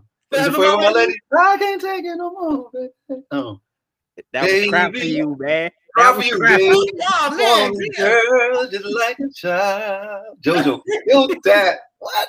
What? Yeah, yeah, yeah. JoJo killed that, yo. Yeah, saying. it was. I mean, how That did it was like feel one- coming back in that era with all those groups? It was you, Jodeci, um, Boyz II Men, and stuff. Like, what it was it like? You it know, just being a in the moment. Like I knew in that moment that that was a special. Like I knew that that was just a special times we were in. Like I knew Yes. it didn't take the future for me to look back and be like, yo, those was dope. Like I knew then that everybody was a one of one. First of all, like Jodeci did not sound like Boyz II Men. Shai Right. didn't sound like Jodeci. Right. Silk didn't sound like Shai. H Town didn't Right. sound like nobody. Like UNV, Mint Condition. All these groups had their own sound. Portrait. They just had their own sound, and it was all dope though. Then SWVJ, you know, I mean, you got down to the, you know, like the changing faces and the 702s and all that, and all that. But but Yeah, they all had their the sound. And then the Missy Timbaland, Aaliyah movement, and Ginuwine, you know, came Right. through. And That was just something different, right then there. the 112s popped up in the Jagged Edge. They didn't sound nothing like each other. Like it, it Right. was just all Absolutely these. not. Dru Hill came out with Drew. Um, your boy from my man Sisqó, which is my I love Sisqó. Like we've been doing a lot of shows, and I I, I, I Uh-huh. watch, they one of my favorite groups to watch perform. Dru Hill. Like, their performances be off the chain. Like Yeah. Sisqó gets into this like actors like method acting kind of mode before he goes on, and he just becomes this this whole other. It's a trip to watch it. Like yo, it's entertaining as hell, and he, he Yeah, can he's blow. very He can- entertaining. the boy can blow. Yeah. But this voice, I remember early on, I always felt like he had the same stuff in his throat that K-Ci kind of had, like some of the similar, that growl, old Mm-hmm. man kind of sound. And, Mhm. A little different, but similar enough to where I saw a similarity. But at the same time, they were different enough to be their own thing too. Mhm. Right. And right. I love Dru Hill music, man. So, but they all basically everybody was different from each other. And um, Right. like when we had our shows, when it was like Jade, SWV, H Town, Shai, Silk, we would all stand at, on the stage, on the side of the stage, and watch each other, other each other perform because we genuinely liked each other's hits and was rooting for each other. Like, like everybody was dope to us. Like if I wasn't in the group shot, I would still put these would be on my playlist because they Right, just dope right. joints, you know. I And just so consider that whole era like a movement with y'all. Right. It was like a straight up movement and everything. You know, because I mean, you had the new editions when they was out, but it wasn't too they're the many. Godfathers. They're the Right, Godfathers. they're, they're the Godfathers and stuff. But I mean, you guys just came out, and it was like, uh, like you said, everybody was different. Everybody had their own sound, and everybody Yep. was just dope. But it was just a whole movement and stuff and Yep, everything. yep. And oh god, y'all just gave us so much. You still giving us so much. So tell us what's up. Besides, you- I know you got the album, the um your solo album. You said the guys that came on and they was also helping you and um on doing some things with you. But what else we can expect from Shai and everything and Golf and Doctor. Uh, but Well, just, you know, I'm sorry. I'm, I'm trying to get traction in schools, building bridge programs to help like um, black high schools and, and, and black Mm-hmm. studies departments interface with each other, you know, in the hoods. And I'm also trying to develop this thing called an artisan scholar initiative where I'm introducing skilled trades as part of a core curriculum with STEM con- concepts. So our Mm. babies, once they graduate, they don't only can be college track with the STEM stuff, but if everything break down, even though they develop that academic, but they can't get hired, they can have a trade, a skilled trade that they have learned and gotten a, cert- certification for, or they can do, they can put up a drywall, they can do electricianship, they can cut some hair, skills that Right. you can still make money and not be handicapped, but um, mentally ambidextrous enough to have both a trade for entrepreneurial track as well as your. So I'm fighting to get that put in fourth grade type of settings where I feel like the premise is Mm. Different ethnicities need contoured educations to produce the solution set to the problems that plague their particular ethnicity. Different people have different pathways and different plights. And so that through education, you can correct that if you produce the solution set. So let's contour our educational criteria to produce a product through our kids coming through and matriculating that's going to then allow the neighborhoods and the communities to be stronger based on what they are learning. So if they're armed with entrepreneurial skill sets and a viable uh, skill problem skill set, as well as the college track type of basically is combining Booker T. Washington and W.B. Du Bois' philosophies together and having a both and instead of an either or. Yes. So if you study Booker T and, and, and Du Bois, Du Bois wanted the talented 10th, the college track people to be the leaders and kind of get respect for the for the uh, race through that. You know, showing that they, you know, they can infiltrate political stuff and all the different things through their education. And Booker T. Washington was like, look, we can build, literally build community by dropping our pills right here, getting in the land, working it, building our structures and creating our own and, and, and keeping it in-house and, and, and, and having respect for ourselves through our own, how we doing our work for ourselves. And I'm like, both of those can be, it don't have to be an either or, they could be both. And so Right. respect for skilled tradesmen, some kind of way they got pushed down to like some kind of blue collar level where people Mm. who put up drywall or electricians or plumbers, they look at it as some kind of second tier. Nah, they get the work. When in Houston, when all that weather came, the dudes who can cut a hole in the wall and fix your plumbing, they the ones who was getting money. Or everybody Yeah. else couldn't even leave the house and all. Right, right. We need to think, rethink what you know. The, to, and then there's a lot of people, sort of the earth type people, that do these jobs that don't get the respect as people and skills. A lot of those trades people, but everywhere in the world, somebody need their haircut. If you got that skill, you can go Yeah. anywhere and make money. Everybody in the world need electricians, and so Yeah, our kids need to have equal respect for those people and those Right. of positions, and not look at it either or, where they can do one. You on your vocational Right. track or the cop. No, both of those could be part of you. So when you graduate, you can still go to college and then have this hustle and then employ people. Like Right, you can, right. let it build community because the skilled trades are in like communities, like houses and small businesses where it's who hires the electricians and the plumbers. So you rooted in the community. So you still the salt of the earth because you're dealing with people that look like you And so you're getting respect mm-hmm. and you're respecting community values because you're helping build them. But you also got the college track stuff where you're seeing the macro pictures and the philosophies and the theoretical stuff that they teach you. And you can join them together like the skeletal system and the muscular system. You can make a whole thing that's sustainable and viable. And we need that. And we don't You have do. that. I think one usually side did, and- it doesn't. So I'm Right, working on you- stuff like that too. You'll be hearing my name attached to different things like that. And As different Lisa um, said, this is beautiful what you're doing, giving that back to, to our youth and back to our community. And that is absolutely phenomenal. Wow. Thank you. I'm trying my best to make some kind of mark in that way. So we need that. Our babies need that, and um, it, will change our communities if we if more people had double skills like that. Like you know, if everybody it just came with the territory that yeah, you're gonna have your math and science, and you're gonna be dope with that, and you can you know your technology and all the stuff, but you're gonna be able to do some trade, something with your hands that you can just you're gonna fix a car. You're gonna be able to put the air to your engine. You're gonna be able to do some welding. You're gonna be able to do some kind of plumbing, some drywall, something where you can build like real life skill stuff. Because face it, Word. all the PhDs in the world, if this society broke down, we got put in the wilderness, we wouldn't know how to sustain ourselves or live or build a damn You're hut right. know nothing right. about the real world. That's the real world. We know about this theoretical world that, that capitalism has taken over and presented to us as, as solid, but we don't really have survival skills like we think we do. And so I'm thinking that we need more of that kind of stuff, working with our hands and you Absolutely. know, Right. So- And it's like you, I'm looking here just listening to everything that you done, every knowing everything you done did. Like you're such uh like the the ultimate epitome of a role model, like in every direction. The, uh, you know, the music, right? The music, you know, the thing on the music um um industry. Um, you, you just letting them know it's important to go back to school, and then you know, I, I just can't. It's like I'm just overwhelmed right now. I'm so serious and everything. Jackie said, "I'm with you. I work with the youth." Jackie works with the youth as well. She works with the youth with the fashion and models. She has a um school called J Love of um Etiquette and Fashion. dope. Okay. Yes, Dope. and um, she works with the community. She gets them out there. Um, she works with um, you know, um, and she works with kids um, with autistic kids as far as Oh wow. Yes, and modeling and etiquettes and everything on the runway. She just got an award for that and everything. So giving back to our youth is so important and everything. And I, I, you know, that's another amazing thing and stuff. And I, and I know I just want to thank you so much. Also, you, my nephew who just you spoke to earlier, like you know what it is for people that's incarcerated. That is just something like big to him when he came was able to speak to you, somebody who he looked up to growing up. Right.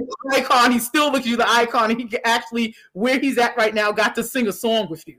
Stuff like that matters, and it's not always the big thing that you do giving back. It's the little things. You understand what I'm saying? No, that, Just that made me feel I got as much out of that as he did. So it's like yeah. because that's real life human stuff. Like Yes. Right. I, I feel good being a part of that. Like that's that rewards me more than like getting paid for a show. Like that's a real thing right there. Right, it is, and that just Yeah. like made his day. Like you know, he, that, that was, what you gonna do? He's gonna go back and just think about, remember that, and everything. And Jackie, she said, um, you got the comments rolling in.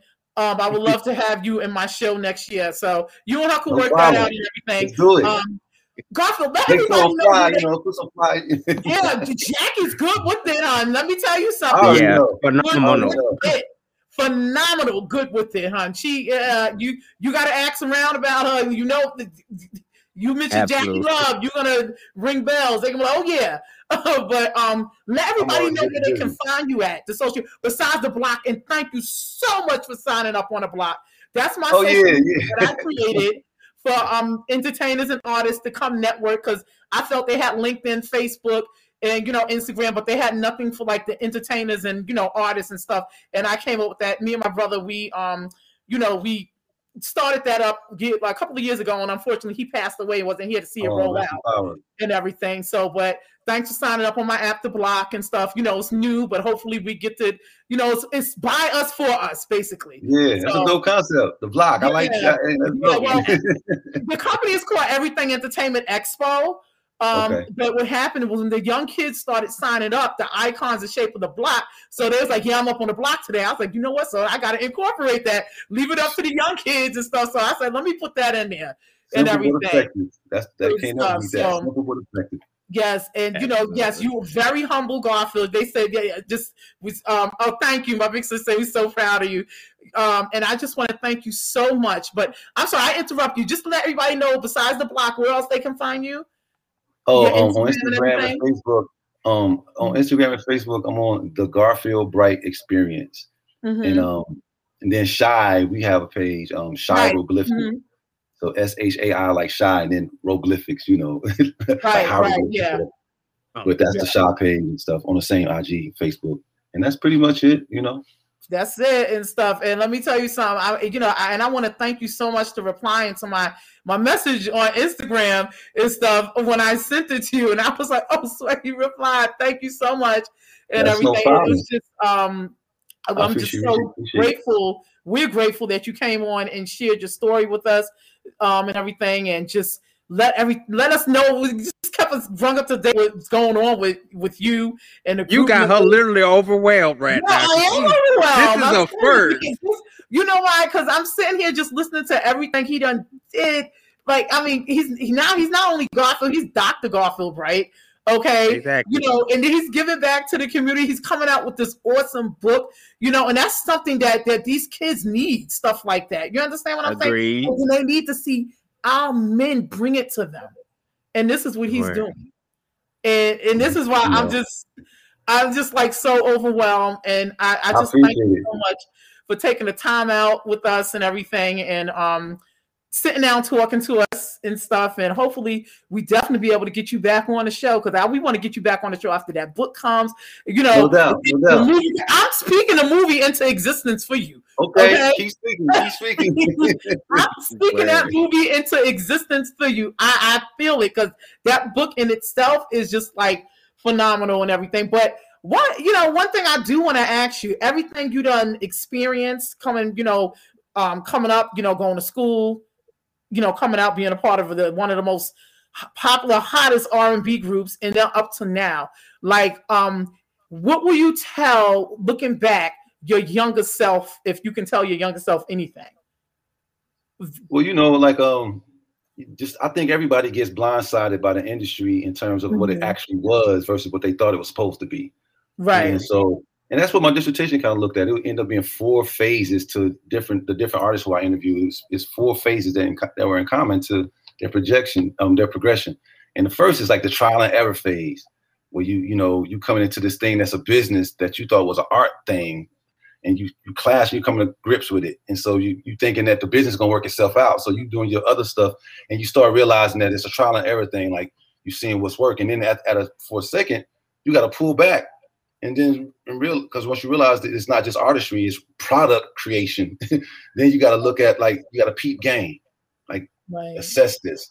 And you peep game and you realize how it works and then you have to make a mm-hmm. decision on how much of that game that you peep you can actually palette and move like that and how much of it you need to put to the side to save face and find a sweet spot that allow you to stay in the industry without pissing too many people off while still not kowtowing to this ridiculous power leverage that they have in terms of creating their pro- product that you are actually the artist of. So that's the peep game. And then what you end up doing after that reflects this game you learn, and that's the new attitude phase.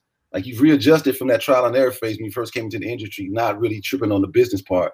Now you got a new attitude where you got definite do's and don'ts, where you don't really necessarily like stuff like, you know, don't make friends be your um just for the sake of that your friends be your your business pieces because of your friends. Because in these circles, if they're not adequate to the task, your brand and your credibility to the label and, the, and those leverage points that you need to create are not going to happen. So you learn quickly that if your friend happens to be qualified hardcore, then yes, but you need to have people that can do the job. And sometimes they might take on different hues and different sizes and shapes, which really the final analysis you need people. So those kind of life lessons. And then the last thing is, you know, um, um, um, life is the experience is the best teacher. You- you- Right, Your new attitude and came into existence. Now you used to tread in the path. You carved out a place for Mhm. yourself to kind of walk. And now certain things that you know work over here, that's a Mhm. power dynamic space, are going to transfer in your life too. You know, so like me, I- was at Georgia State and I created a program. Coming from the Mhm. artist side of things into an educational side, yeah, I created a new program and I was housed, you know, as a in this, in this building working as a graduate assistant. But they wanted to um, kind of like take my program because I, I they thought I created it under their building. But me being an artist, as soon as I came up with the concept, I got it copywritten. So all they could do with me was partner with me. They couldn't take over me because I'll be damned if I go to California years later and want to do that program and I got to call Georgia State to ask them for permission. permission to do Right, my program. So immediately I copywrote my stuff because that's what you do as an artist with your intellectual property in the music industry. You protect yourself.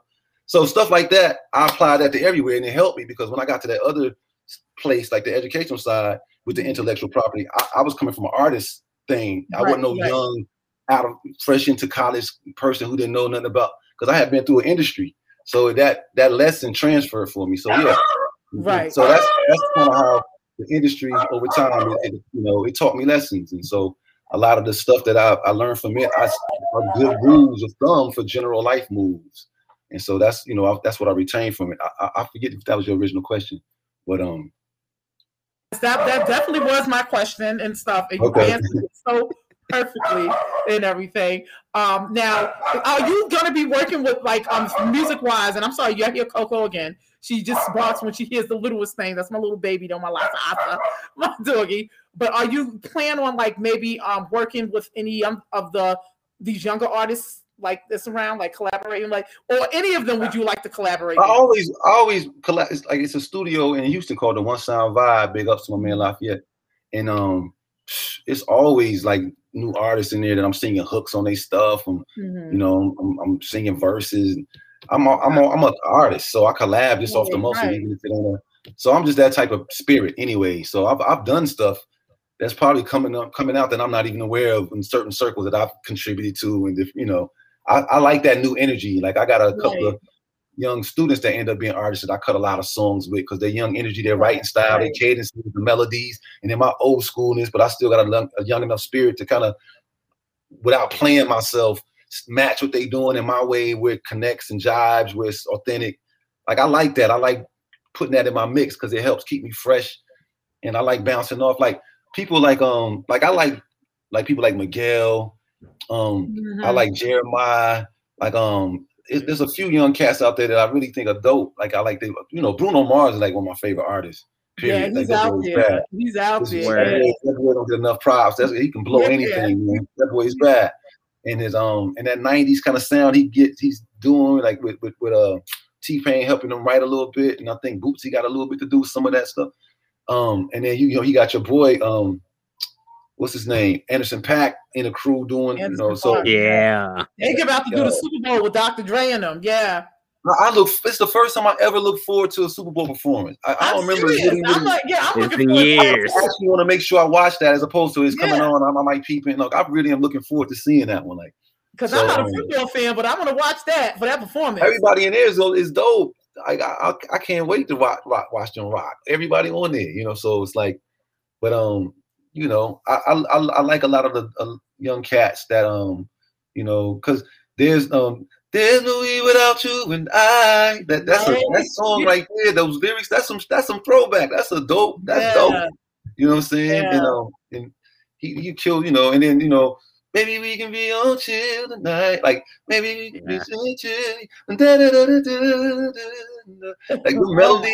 God. It's dope. Like, like I, I enjoy that. So I'm not gonna knock all this new music because some of it I really enjoy. Like you know what I mean? I'll be Right, sitting like, right, maybe we can be on chill. you know what I'm saying? so like I, you know, I'm still inspired by a lot of stuff, and I you know some of these artists. My point was I, I would mind collaborating with some of those artists. you know, Right, right, they, they right. me. Like I'd be like, yo, like Jeremih voice. If he sing on some, his voice is dope. Like just his voice. Yeah. Yeah. In Like general. and his yeah. songs be dope, you know. But I, Yeah. I, he gotta. People, I don't think realize how dope his actual voice is until they hear him on probably some other stuff too, because Hmm. his songs are already so fly that you not you might not Right. realize that his voice is that dope.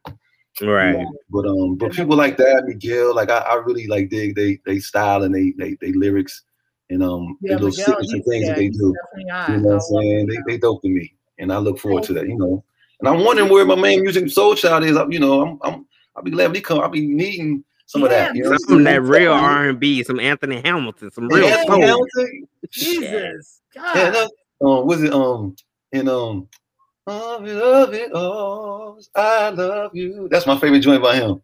And Go ahead and Yeah. sing it, Garfield. Yeah, that's please he killed sing it. it. Yo, Anthony Hamilton is crazy. He kind of remind me of Dino a little bit.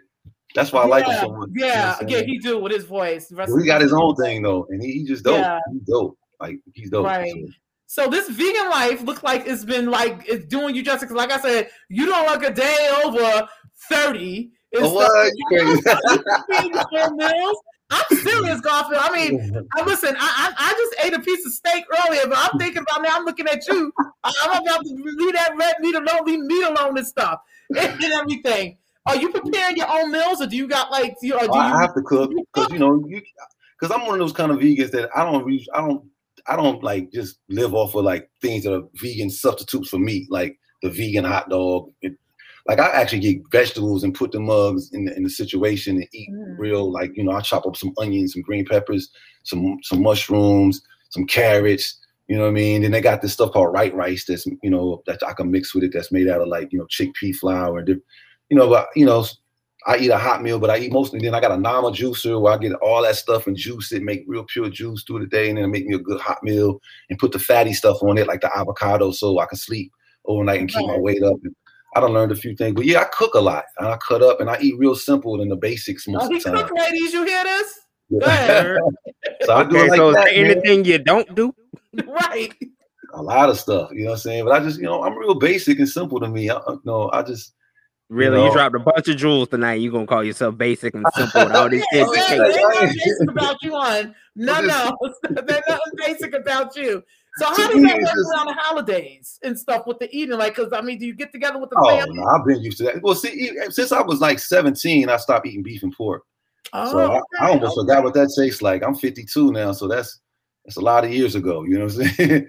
right. Um, right. Um, Lisa said, 35 what can years you, ago. um, they have a question for you. What can you recommend for diabetics with the vegan?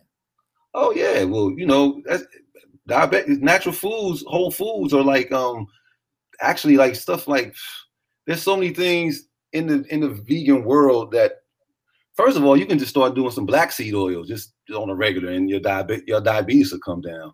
Um, but like chard and kale and all these different green leafy things, they're diuretic. They cut down on your body's water retention and your body is more alkaline. And so the insulin that has been stunted starts reactivating itself with a body chemistry and your pH gets back to normal through the foods. Like a lot of the mucus based and blood based foods creates the, the, the, the exacerbated kind of like body chemistry that allows diabetes to kind of flourish, um, that A1C stuff. And so whole foods are kind of like minimize the whole like bandwidth of that, the way it's like it's not even an issue. Your blood becomes cleaner and more, it kickstarts itself again in terms of what it's producing.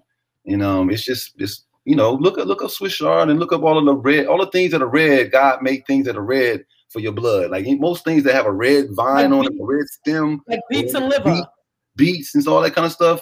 It's for your blood. You know what I mean? God color coded it for you. You know what I'm saying? Wow. So you know, you, you- know, things that are yellow might be for your pancreas. Like it's read Dr. Llaila Afrika's book, African Holistic Health. That's something that you could check out, and there's some it's a lot of good stuff in there in terms of diet.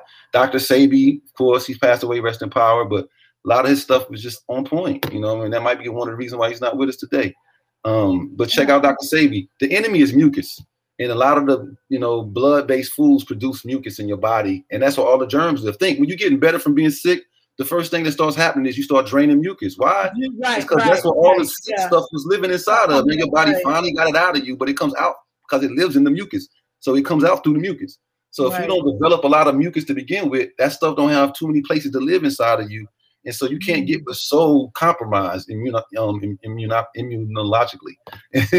and so Okay, so you're just a doctor all the way around. Just let me And tell no, I just I, I read up on that kind of stuff because I really was interested in like foods that, that keep you here, sustain you, and foods that take you away. And you know, why black people when they get like a certain age start, you know, dying from food-based diseases and stuff like like what is it? You know, and I I, I didn't want to become that guy. And so early on, I met Dick Gregory's daughter, and she took me to her Wow. crib, and I met Baba Gregory, whose birthday is the same day as mine, rest in power. And I started really at a young age being conscious of the power of food and um, what it can do and how it can keep you young and beautiful, beautified, or how it can like you can lose beauty quality over time based on the harsh the nature of what your body is trying to digest. Your stomach acids is like a muscle. And when it starts, you're becoming tired from constantly eating and eating harsh things to break down, like beef. The matrix of beef, the skin got a lot of cartilage and stuff inside of the meat. And so it, it don't never Right. break down all the way. Your body never really fully digests the beef. And so stuff be, through your intestines goes right past it and starts it starts sitting in your colon and becomes acidic and then leukoplasia starts forming and that's where the cancer becomes. It's really just rotten beef that was sitting in your stomach because you never cleaned. Oh God. And so a lot of people get colon cancer from just rotten beef in their system. Rotten you know, beef. they don't even know it. And so all that mm-hmm. kind of stuff, like you know, really, you know, I'm I'm not I don't ever push veganism on anybody because you know, a lot of people have to find their way in it. It's not easy because you got to really find what works, and then you lose weight at first because you don't know what to eat, and but then you find things that can sustain you, and then you find a Right. pattern. And you know, now I found my pattern. I I regulate, and I'm good. I'm, I keep myself a certain weight through it.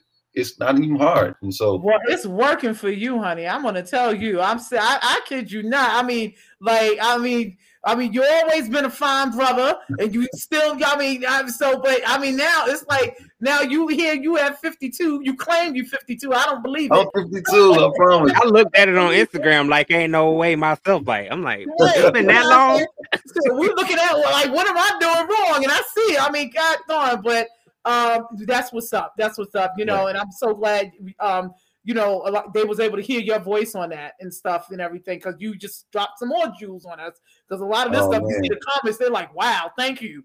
the more I learn, the more I learn, the more I'll share. Like I'm, you know, because I, I really want to know, like, like what what this is. I, it's a lot of stuff I want to know that I'm still looking for answers for. Right. So you do a lot of reading and researching, don't you? You Yeah, I'm just made. I'm just made in that way, which is why, like I was telling you, when I went to get my PhD, it was really for like I was just curious. I'm a learner. Like Curious, I want to see how far I could I could just go learning. It wasn't really to toss my weight around as doctor this that you know, but I end up landing at Doctor Brightness. You know what I mean? Like, Right, right. Dr. because I really like I like learning, I like knowledge, I like being able to figure these things out and connect dots because I'm innately feeling like something ain't right about what, where we live, what we do in the name of being human, what doing human actually means, how capitalism plays a part in that. Like things don't seem right to me, so I'm always trying to figure out like what the hell is this that we live in? What is Earth? Right. What is this? How old is this place really? What is human for real? Like what Right. what are we here for? Like what what is time? Like how huh? You know what I'm saying? Like I, I trip out on a lot of stuff that just never gets answered that people act like aren't questions to be you like the asked. pound, your philosophy. You like the pound like that the philosophy route. Because I'm really tripped out on like what this thing called life like. What is this shit? Like Right. nobody- we just live and then we just die. Like what is this? Right, What are we in? What is this thing we're in? Like wisdom it has no end and no beginning. Like nobody knows what this shit is, and they act like they do, and it pisses me off. So I got to find out for my own self little things, not just throw questions to the universe, and just stay open minded and little things that jar answers, and I get epiphanies, and you know I just work like that, and it makes me more spiritual, I think, on those levels. But I'm just not satisfied with what I'm, what this, the explanations for where language comes from, Right. nothing about what we do period like the capabilities of us psycho spiritually what voice actually is consonant vowel combinations how powerful they actually are like why it's called spell spelling and why they use the same word for what witches do spells cast spells to, to denote writing out letters to make words both, all those are called spelling why is that do they have a common like what is what's what's happening here like you know what i mean Right, right, so I, right. I stay dissatisfied with the explanations, I- and so it makes me reach a little further because I just, I just don't, you know.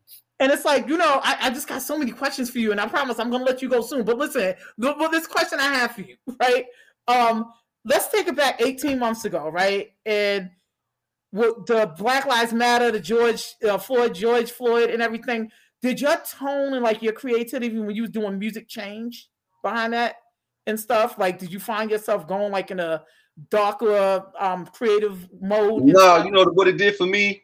It um, you know that whole time, it- all this stuff. It's just it's some weird times we're living in, and some of it seems to be quite, quite honestly synthetic. I mean, produced and put out there in this real weird kind of way. Like it's something wrong with it, sensationalized wise. Like the premise of Black Lives Mattering is that, uh, yes, they damn sure do. They always have. Right, but right. there's something around the politic of it and the way it's pushed. It's something weird going on. But um, in terms of just the times we're in, I wrote this song called Indigo Child. Like the Indigo Children, um, if anybody's familiar with that phrase, are the children that like old souls that seem like they are here for a purpose and they're they're showing it early on in their lives. Like the four-year-old that's already written a book to raise money for some kids in Haiti, like them kind of children, like they on another, they be here for another.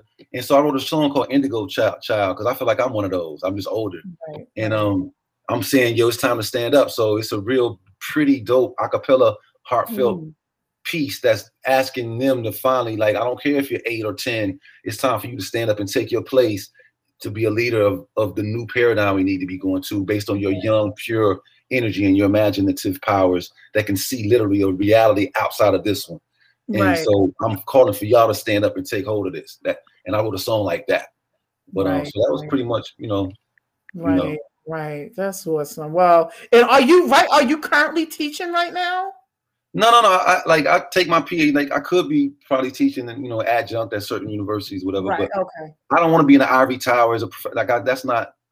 I'm not interested in that. Like I, I want to be in the community creating programs on the ground, like There you go. real, like real, real outcomes that I can see happening. You know, so I, that's my that's what my what I do with my PhD. I, I and some, you know, I'm open for consulting in terms of creating engagement for like teachers who have problems with engagement in their classes. Like I, I figured some things out around um, a Mm. mechanism for engagement, so I can take your course Right. content and teach your children in my style, and and it, you'll see how I'm creating engagement and sparking the light bulb.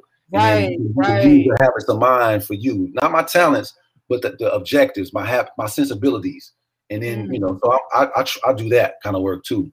Okay. okay. Well, that's so- awesome. Well, can we give him some hands or just some claps? I mean, just just for everything he's doing, like outside. I mean, music. I mean, I know you got claps on the stage and everywhere else, but this is just phenomenal. This has just been a phenomenal show. I want to thank you so much once again for coming on and everything. Um, like really, Garfield. I mean, you the truth. I kid you Thanks for having me, y'all. I mean, Definitely. I mean, thank you so much for coming on and sharing all of this with us, educating us, um, and stuff. You got a lot of people out there who's just looking at this like, wow. And for joining and, and coming and checking me out, and I appreciate no, that thank love. you. It's I'm serious. And um, so again, people go to his Instagram. You can find him on Instagram, Facebook. Um, you find him on the block. He's on the block now, and I'm just like, oh man, God goes up on the block. I got off the porch. I got on the block. I really appreciate that and stuff. And we definitely gonna be looking out, looking out for that new music, looking out for that book and everything. Um, looking out for that movie because I want to talk. Like I said, I'm not gonna- talking into existence for you and stuff. And you know, um, I just thank you so much, Steady. What you got to stay for Garfield? I mean, I just, Well, I, mean, I feel like you just summed it all up. What more can we say? I didn't mean to hog it up. I didn't mean to hog it up, but I just couldn't help it and stuff because I mean, this is a guy who, um, since I was a teenager, like, oh my god, you know, You, I came up in that era, so you got to look at the more what he has I mean, layered he's- the he's a foundation. baby compared to us. He's a baby. That's crazy, yo. That's Babies crazy. stuff and everything. Allegedly, but didn't he just tell you about the old soul scenario? I'm one of them. Okay, he got so old, soul. he does. But again, thank you so much, Garfield, for coming on today. Thank y'all for having me. Respect. You got to do us a drop. We just need one drop. He got to do a Who Dey Want Oh, yeah, drop. can It's you like do our us signature. Who Dey Want, please? I mean, Okay, can- like just Who Dey Want. Like, what's up? This Garfield from Shai. You yeah, know, right. You can just send who it they in want. to us. Email it to me when you get ready and or when you get it done and stuff. Just what you hear, like on the introduction. That would be so Okay. dope. I really appreciate it. I'll do that. it. Yeah. Sure. and stuff. Word. But thank you so much for coming on with us and hanging out with us today and stuff. This has been dope. And um, wish the hope to have you back soon and stuff. Yeah, And, anytime. um, you know, you y'all, y'all know how to with get me. projects and everything. And any, if you you and the guys want to come back on, just let us know. We Okay. Exactly. and stuff. And Okay. it's been a real one, Garfield. It was and it was a pleasure meeting you. in Likewise. person. This is like, you know, I'm on giddy right now because this is like somebody I used to like one of the groups I used to chase when I was young. Oh, Shai, he did okay, but uh, let me get let me get out my mode right now. Okay, so You're ridiculous. I mean, we have to wrap up, so I think Phantomodium can come out now. I know, right? So thank you so much for coming out and everything. What we're gonna do, we're gonna wrap up the um show.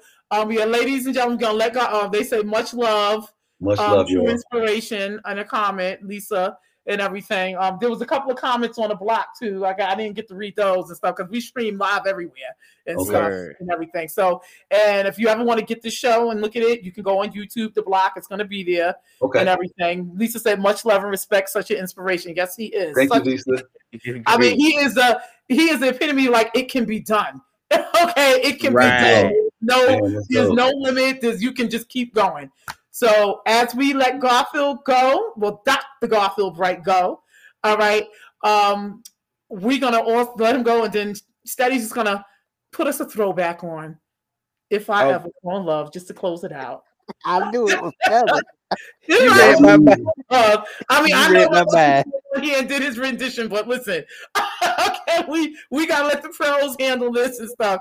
But it, um, he's gonna take us out and play this. Um, if I ever fall in love, and Garfield again, thank you so much, and you take Thank care. you. Um, um, we'll be speaking because I follow you on Instagram and stuff, and you Okay. be on the block. So yeah, don't forget, you know, post on the block too. Please Okay. let us keep keep us share everything on the block and stuff and whatnot, especially with the book and you know, and the new music yeah. that's coming out. Okay. Gotcha. Yes, yes. All right, Garfield, you take care. All right, love. Peace, peace over this. Steady Right. already. Wonder who gave him that name, just to let you know. I get it. I was like, we gotta do that. I'm right back at you. That's dope. All right, y'all. Yeah. so much Garfield, and I'm following him. Yeah, Jackie said she's Jackie said she's gonna reach out to you. I ever fall in love again. Okay. so She's gonna get you right with some Next cash, and yeah, definitely look up, link up with her. Okay. Good stuff. like Um. Hey, God, oh Lord, have mercy. The very first time that I saw your brown eyes, your lips said hello and I said hi. I knew right then you were the I'm in the one. zone right now. But I was caught up in physical attraction. But to my satisfaction, baby, you were more than just a friend. If I fall in love again, I will be sure that the lady is a friend.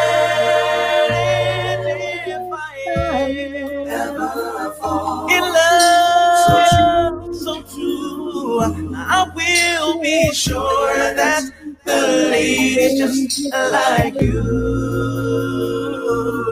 Oh, Oh, here come, here come. yeah, yeah. My, my, my, my, my, my. I swear the next time she'll be my friend. Yeah. If I say that I can be your one and only, promise that you'll never leave me lonely. I just wanna be the one you need. I'm singing with Garfield right now, y'all. Oh my God. I just wanna be the one to serve you. Sometimes I feel as if I don't deserve you. I cherish every moment that we share.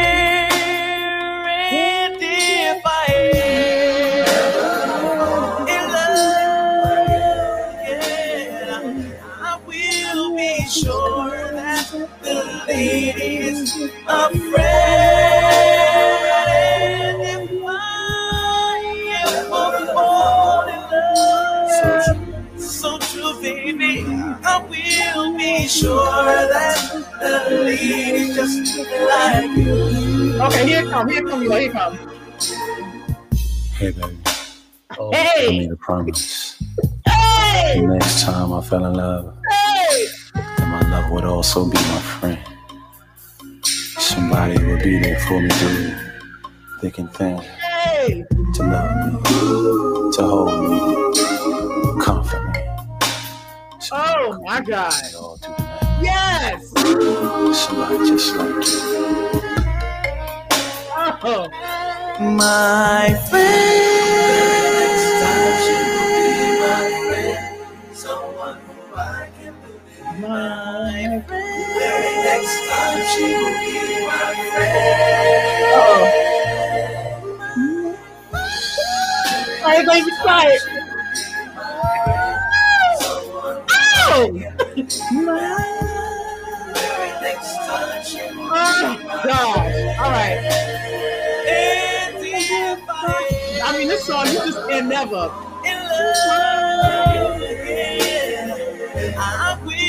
I will be sure that the ladies are friends.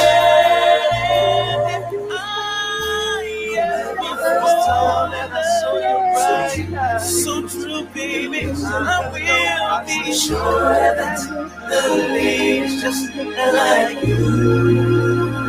And if I ever, if I ever fall in All right. Oh my God. Garfield, thank you for sticking around for that. thank you so much for sticking around for that. Thank you. Thank you. I got to sing with Garfield tonight too. Okay. All No right. doubt. Thank you so much, Garfield. Again, you have a good night. Finish celebrating your birthday, you know, because No your birthday doubt. is month. Okay. And um, I'll be seeing you around, hon. Yes, All Lord. right. Yes. Y'all be easy. Alrighty. You too. Thank you. Thank Peace. you. All right, Steady, take us out of here. Well, I hope y'all enjoyed this iconic, memorable episode. Oh yes. Just really been amazing, y'all. Y'all just don't know what this episode does for the culture, for the fans, and for podcasters like myself. Like, definitely iconic. Truly a blessing. So we'll see you guys on Artistry Tuesday tomorrow. Artistry We Tuesday out. is gonna be hot tomorrow. Big up, thank you again, Mr. Dr. Garfield Bright. Thank Absolutely. you. yes. Y'all have a good night, y'all. Peace.